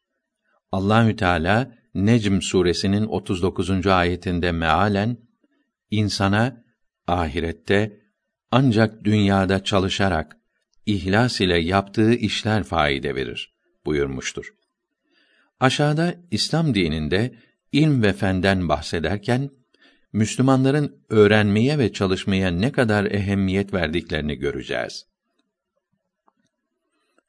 İnsanlar bazen her şeye başvurdukları ve çok çalıştıkları halde istediklerine nail olamazlar. İşte o zaman bu işte kendi ellerinde olmayan bir kudret bulunduğunu ve bu kudretin insanların yaşamaları ve muvaffakiyetleri üzerinde müessir olduğunu ve onlara yön verdiğini kabul ederler. İşte kısmet budur. Kısmet aynı zamanda büyük bir teselli kaynağıdır. Ben vazifemi yaptım. Fakat ne yapayım ki kısmetim buymuş diyen bir Müslüman bir işte başarısız olsa bile ümitsizliğe kapılmaz ve büyük bir iç huzuru ile çalışmaya devam eder. İnşirah suresinin 5. ayeti ve devamında mealen güçlükle beraber şüphesiz bir kolaylık vardır. Evet, muhakkak güçlükle beraber bir kolaylık vardır. Öyleyse bir işi bitirince diğerine giriş ve hacetini yalnız Rabbinden iste buyurulmuştur. Bunun manası muvaffakiyetsizlikten ümitsizliğe düşmeyip çalışmaya devam etmenin lazım olduğudur. Halbuki yalnız maddi hususlara ehemmiyet veren başka bir din saliki veya hiçbir dine inanmayan kimse böyle bir vaziyet karşısında ümmidini, cesaretini, çalışma azmini kaybeder ve bir daha çalışamaz hale gelir. İkinci Cihan Harbi'nden sonra bütün dünya kısmete inanmaya başlamıştır. Birçok Avrupa ve Amerika neşriyatında Müslümanların kısmet dedikleri şey meğerse ne kadar doğruymuş. Ne kadar uğraşırsak uğraşalım hadiseleri değiştirmek imkanı yoktur denilmektedir. Bir felaket karşısında kalan, sevdiklerini, malını, mülkünü kaybeden bir kimse ancak kadere, kısmete inanarak ve Allahü Teala'ya tevekkül ederek teselli bulabilir ve yeniden hayata döner. Tevekkül en büyük teselli kaynağıdır. Ama yine tekrar edelim ki tevekkül etmeden evvel İslamiyetin emirlerine uymak, aklını tam kullanmak, bütün çarelere başvurarak her derdin devasını aramak şarttır. 5. İslam dini faizi men etmekte ve böylece dünyada bugün kurulmuş olan ekonomik sistemin aleyhinde bulunmakta imiş. Bu da tamamen yanlış bir iddiadır. İslam dini kazancı değil, ödünç vermeyi değil, tefeciliği, ödünç verilenleri sömürmeyi men eder. Yoksa sırf ticari maksatlarla ve dürüst yoldan elde edilen bir kazanç İslam dininin men ettiği değil bilaks takdir ve teşvik ettiği bir kazançtır. Peygamberimiz sallallahu aleyhi ve sellem Allahü Teala tüccarı sever. Tüccar onun sevgilisidir buyurmuştur ve kendisi de ticaret yapmıştır. Kendi başına iş yapamayan bir kimsenin parasını bir arkadaşına veya bir şirkete emanet ederek elde ettiği kazanca ortak olması İslam ticaret ahkamında önemli yer almaktadır. Bir kimsenin faizsiz ticari işler yaparak para kazanan bir bankanın kazancından aldığı hisse tamamiyle helaldir. Faizsiz çalışan bankalar ve bunların faideleri Saadet Ebediye kitabımızda uzun yazılıdır. İslam'ın men ettiği faizin Tevrat'ta da haram edilmiş olduğu Maide suresinde bildirilmektedir. Nitekim Tevrat'ın tesniye kısmının 23. babı 19. ve 20. ayetlerinde din kardeşine hiçbir şeyi faiz ile verme. Ecnebiye faiz ile verebilirsin yazılıdır. 6. İslam dini ilme ve fenne düşman imiş. İslamiyete ilm ile nasıl karşı durulabilir? İslamiyet ilmin ta kendisidir. Kur'an-ı Kerim'in birçok yeri ilme emretmekte, ilm adamlarını övmektedir. Mesela Zümer suresinin 9. ayetinde Allahü Teala mealen bilen ile bilmeyen hiçbir olur mu? Bilen elbette kıymetlidir buyurmaktadır.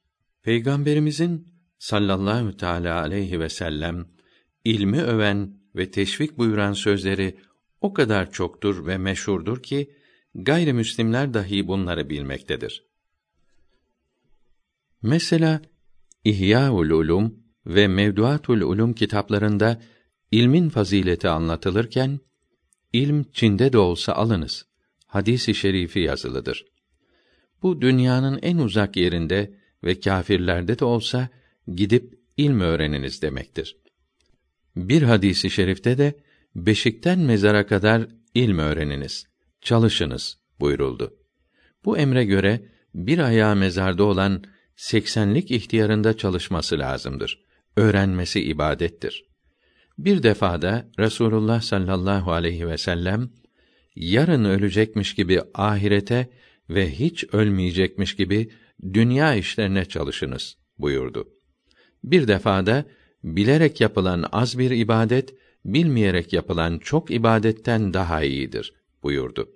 Bir kere de şeytanın bir alimden korkması cahil olan bin abitten korkmasından daha çoktur buyurdu. İslam dininde kadın kocasının izni olmadan nafile hacca gidemez. Sefere, misafirliğe gidemez. Fakat kocası öğretmezse ve izin vermezse ondan izinsiz ilm öğrenmeye gidebilir. Görülüyor ki Allahü Teala'nın sevdiği büyük ibadet olan hacca izinsiz gitmesi günah olduğu halde ilm öğrenmeye izinsiz gitmesi günah olmuyor. Peygamberimiz sallallahu teala aleyhi ve sellem bize bildiriyor ve nerede ilm varsa orada Müslümanlık vardır. Nerede ilm yoksa orada kâfirlik vardır buyuruyor. Burada da ilmi emretmektedir. Her Müslümanın önce din, sonra dünya bilgilerini öğrenmesi lazımdır. İslamiyetin fenne düşman olduğu da iddia edilemez. Fen mahlukları, hadiseleri görmek, inceleyip anlamak ve deneyip benzerini yapmak demektir ki bu üçünü de Kur'an-ı Kerim emretmektedir. fen bilgilerine, sanata ve en modern harp silahlarını yapmaya uğraşmak farz-ı kifayedir. Düşmanlardan daha çok çalışmamızı dinimiz emretmektedir. Peygamberimizin sallallahu teala aleyhi ve sellem fenni emreden pek canlı sözlerinden birkaçı Saadet-i Ebediye kitabının birinci kısım 24. sayfasında yazılıdır. İslamiyet fenni, tecrübeyi, müsbet çalışmayı emreden dinamik bir dindir. Avrupalılar fen bilgilerinin çoğunu ve hepsinin temelini İslam kitaplarından aldılar. Avrupalılar dünyayı tepsi gibi düz, etrafı duvar çevrili zannederken Müslümanlar dünyanın yuvarlak olup kendi etrafında döndüğünü biliyorlardı. Hatta Musul civarındaki Sincar sahrasında meridyenin uzunluğunu ölçerek bugünkü gibi buldular. Şerh-i Mevakıf ve Marifetname kitapları bunları uzun olarak yazmaktadır. 581 miladi 1185 yılında vefat eden Nuriddin Batruci Endülüs İslam Üniversitesi'nde astronomi profesörüydi. El Hayat kitabında bugünkü astronomiyi yazmaktadır. Galile, Kopernik, Newton dünyanın döndüğünü Müslüman kitaplarından öğrenip söyleyince bu sözleri suç sayıldı. Galile yukarıda da bildirdiğimiz gibi papazlar tarafından muhakeme edilip hapsolundu. Eski İslam medreselerinde ayrıca fen dersleri de vardı. Endülüs medreseleri bu hususta bütün dünyaya rehber olmuştu. Hastalıkların mikroplardan geldiğini ilk bulan İslam medeniyetinin yetiştirdiği İbn Sina'dır. Dipnot 1. İbn Sina Hüseyin 428 miladi 1037'de Hemedan'da vefat etti. Bundan 900 sene evvel her hastalığı yapan bir kurttur. Yazık ki bunları görecek bir aletimiz yoktur demiştir. Büyük İslam hekimlerinden Ebu Bekr Razi rahimehullahü teala 854-952 ilk defa olarak o zamana kadar aynı hastalık sanılan kızıl, kızamık ve çiçeğin ayrı ayrı hastalıklar olduğunu bulmuştur. Bu İslam hekimlerinin eserleri Orta Çağ'da ders kitabı olarak bütün dünya üniversitelerinde okutulmaktaydı. Batı'da akıl hastaları şeytan tarafından tutulmuş kimseler olarak canlı canlı yakılırken doğuda Müslüman memleketlerinde bunların tedavisi için özel hastaneler kurulmuştu. Bugün aklı başında olan herkes maddi ilm ile evvela Müslümanlar tarafından kurulduğunu kabul etmektedir. Batılı ilm adamları da bunu tasdik etmektedirler.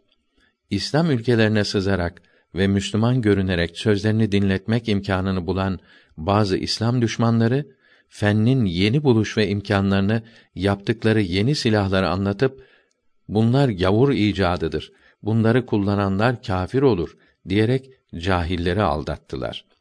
Allahü Teala'nın her şeyi öğreniniz emrini unutturdular. Bu hal Müslümanların ilmde ve fende geri kalma sebeplerinden biri oldu. Batı yeni alet ve silahlarla üstünlük kazandı. İslam düşmanları bir taraftan Müslümanları böyle aldattılar, diğer taraftan da Müslümanlar fenni beğenmiyor, maddi ilimleri istemiyorlar. Müslümanlık gericiliktir, yobazlıktır diyerek gençleri İslamiyetten ayırmaya, İslamiyeti içerden yıkmaya çalıştılar. Matbaacılığın Osmanlı idaresi altında bulunan İslam memleketlerine Avrupa'dan ancak 200 sene sonra gelmesini İslam dini matbaa ile kitap basmayı men eder tarzında izah etmeye kalkanlar tamamiyle yanılmaktadırlar. Matbaacılığın Türkiye'ye gelmesinin gecikmesine kitaplar basılırsa işsiz kalacaklarından korkan kitap müstensihleri yani para karşılığında kitap yazanlar sebep olmuştur.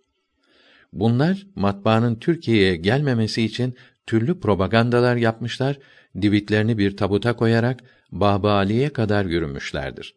Hatta aşağıda kendilerinden bahsedeceğimiz yobazlardan faydelenerek bunların ötede beride matbaacılık İslamiyete aykırıdır tarzında konuşmalarını sağlamışlardır. Halbuki bu kimselerin İslamiyeti şahsi menfaatlerine alet etmek istediklerini gören Osmanlı padişahı Sultan 3. Ahmet Han dipnot 1. Ahmet Han 1149 miladi 1736'da vefat etti. Sadrazamı damat İbrahim Paşa'nın da yardımı ile bu işi kökünden halletmek için İslam dininin en büyük reisi olan Şeyhülislam'dan matbaacılık hakkında bir fetva talep etmiştir.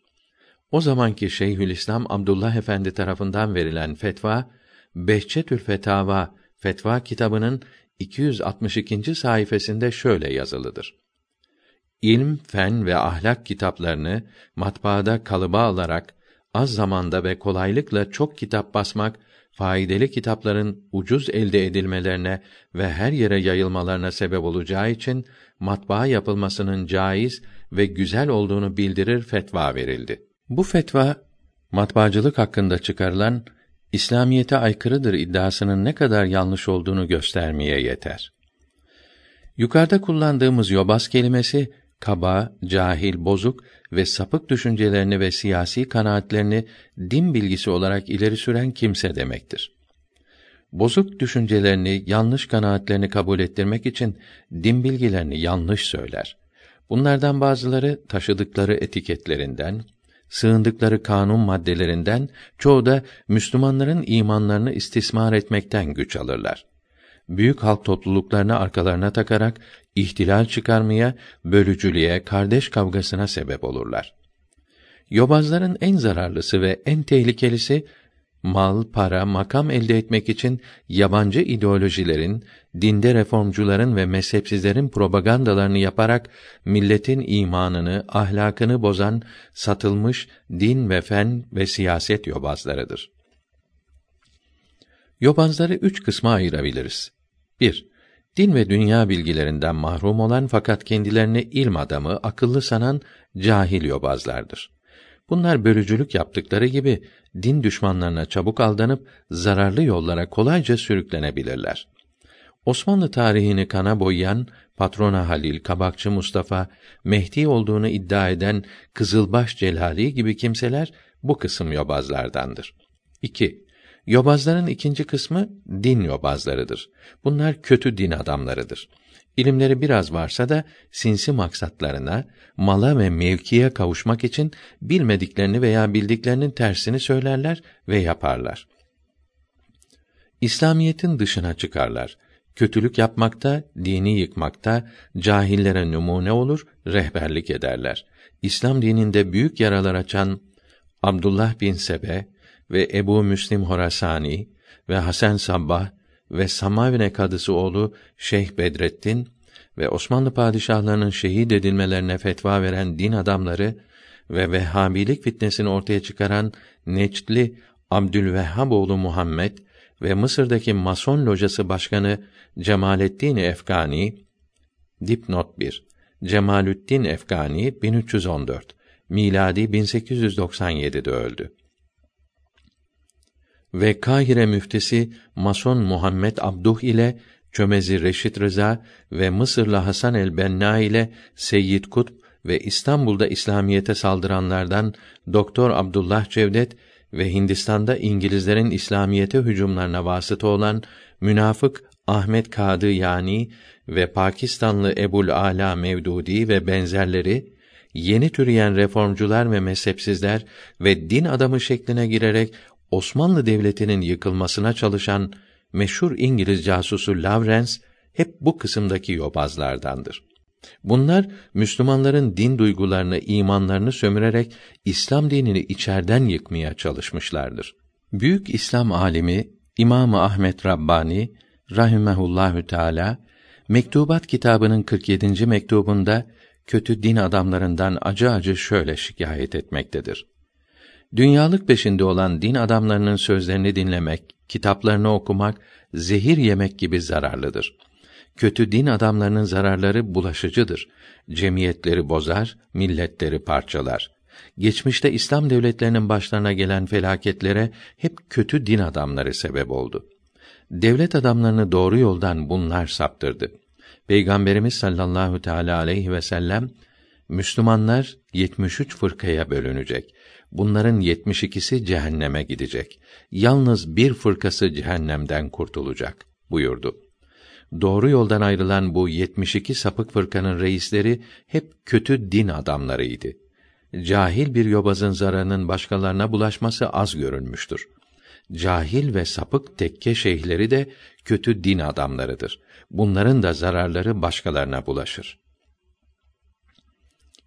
33. mektubunda diyor ki: Peygamberimiz sallallahu teala aleyhi ve sellem kıyamet gününde en şiddetli azap görecek kimse Allahü Teala'nın kendi ilminden kendisini faydelendirmediği alimdir buyurdu. Allahü Teala'nın kıymet verdiği ve her şeyin en şereflisi olan ilmi mal, mevki kapmaya ve başa geçmeye vesile edenlere bu ilm zararlı olmaz mı? Halbuki dünyaya düşkün olmak Allahü Teala'nın hiç sevmediği bir şeydir. O halde Allahü Teala'nın kıymet verdiği ilmi onun sevmediği yolda harcetmek çok çirkin bir iştir. Onun kıymet verdiğini kötülemek, sevmediğini de kıymetlendirmek, yükseltmek demektir. Açıkçası Allahü Teala'ya karşı durmak demektir. Ders vermek, vaaz etmek ve dini yazı, kitap, mecmua çıkarmak ancak Allah rızası için olduğu vakit ve mevki, mal ve şöhret kazanmak için olmadığı zaman faydalı olur. Böyle halis, temiz düşünmenin alameti de dünyaya düşkün olmamaktır. Bu belaya düşmüş, dünyayı seven din adamları hakikatte dünya adamlarıdır. Kötü alimler bunlardır. İnsanların en alçağı bunlardır. Din, iman hırsızları bunlardır. Halbuki bunlar kendilerini din adamı, ahiret adamı ve insanların en iyisi sanır ve tanıtır. Allahü Teala bunlar için Sure-i Mücadele'nin 18 ve 19. ayetlerinde mealen onlar kendilerini Müslüman sanıyor. Onlar son derece yalancıdır. Şeytan onlara musallat olmuştur. Allahü Teala'yı hatırlamaz ve ismini ağızlarına almazlar. Şeytana uymuşlar, şeytan olmuşlardır. Biliniz ki şeytana uyanlar ziyan etti. Ebedi saadeti bırakıp sonsuz azaba atıldı buyuruyor.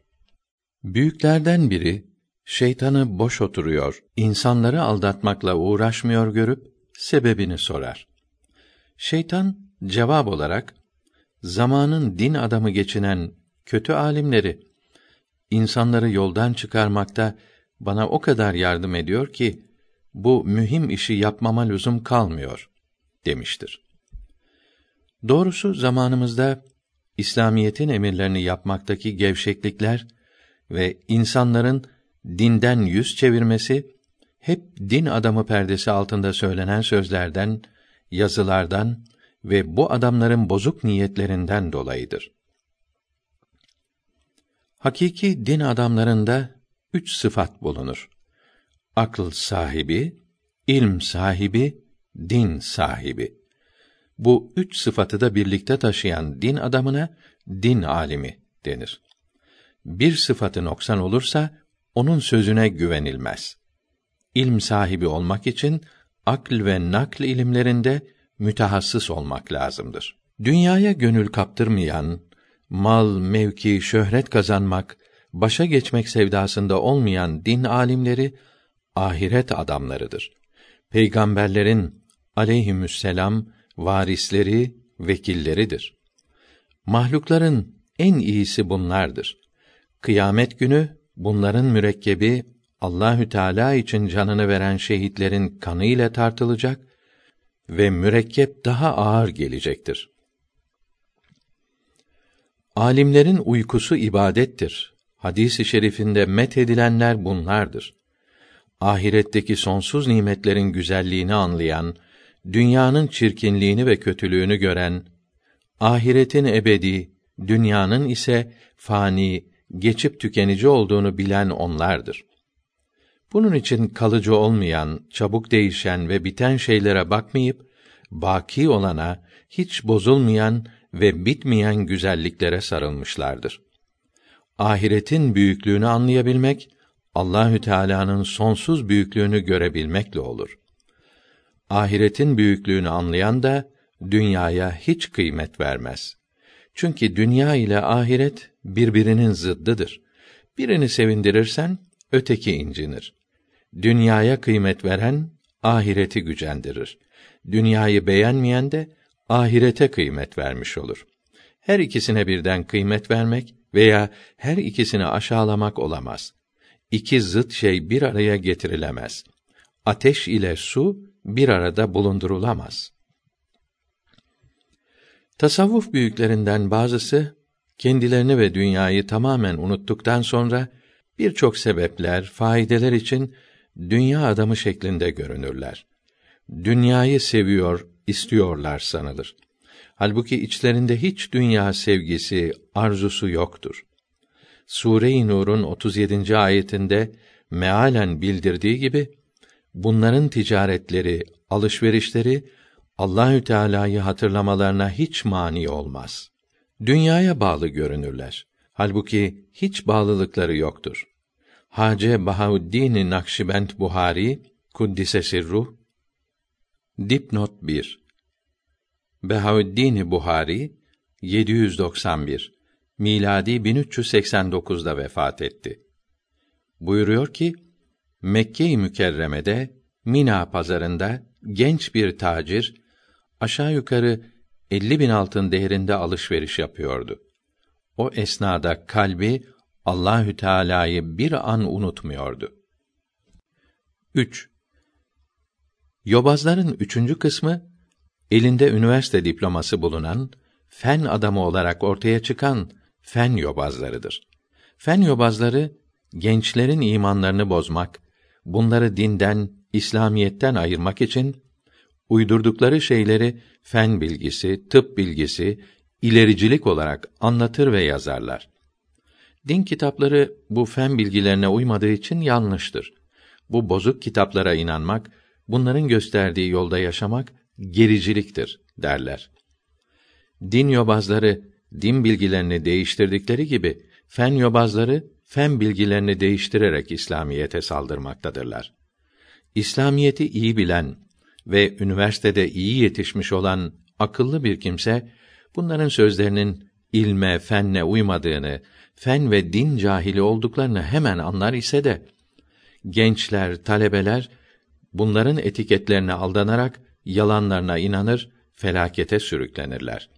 Böylece İslam topluluğunu parçalarlar. Fen yobazları üzerinde Saadet Ebediye kitabında geniş bilgi verilmiştir. Yobazların yukarıda yazılı her üç kısmı da İslam memleketlerine ve tertemiz İslam dinine çok zararlı olmuş ve olmaktadırlar. İslamiyeti içerden yıkmaya çalışan böyle münafıklar, zındıklar şimdi de vardır. Allahü Teala'ya şükürler olsun ki eski güç ve kuvvetlerinden çok şey kaybetmişlerdir. Bugün İslam alemi Allahü Teala'nın emrettiği gibi fennin bütün inceliklerini öğrenmeye çalışmakta ve ancak bu sayede Batı'nın fen ve teknolojisine ulaşacağını bilmektedir. Ne yazık ki orta çağda ilm ve fende en önde olan Müslümanlar İslamiyete karşı olanların hilelerine aldandıklarından ve İslam dininin emirlerini ihmal ettiklerinden son zamanlarda bu hususlarda geri kalmışlardır. Demek oluyor ki İslam dini her hususta kusursuz ve bugün içerisine girmekte olduğumuz 21. asrın şartlarına tamamen uygun bir dindir.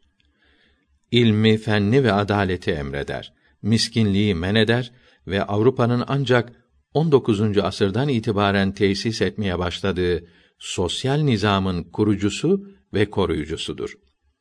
Kitabımızda bu hususta geniş bilgi vermeye yerimiz müsait değildir. Müslüman kardeşlerimiz ve Müslümanlığı merak eden diğer din salikleri İslam diniyle sosyal nizam arasındaki münasebetleri Saadet-i Ebediye kitabında bulacaklardır. Onlara bu kitabı okumalarını tavsiye ederiz. Alem içre muteber bir nesne yok devlet gibi. Olmaya devlet cihanda bir nefes sıhhat gibi.''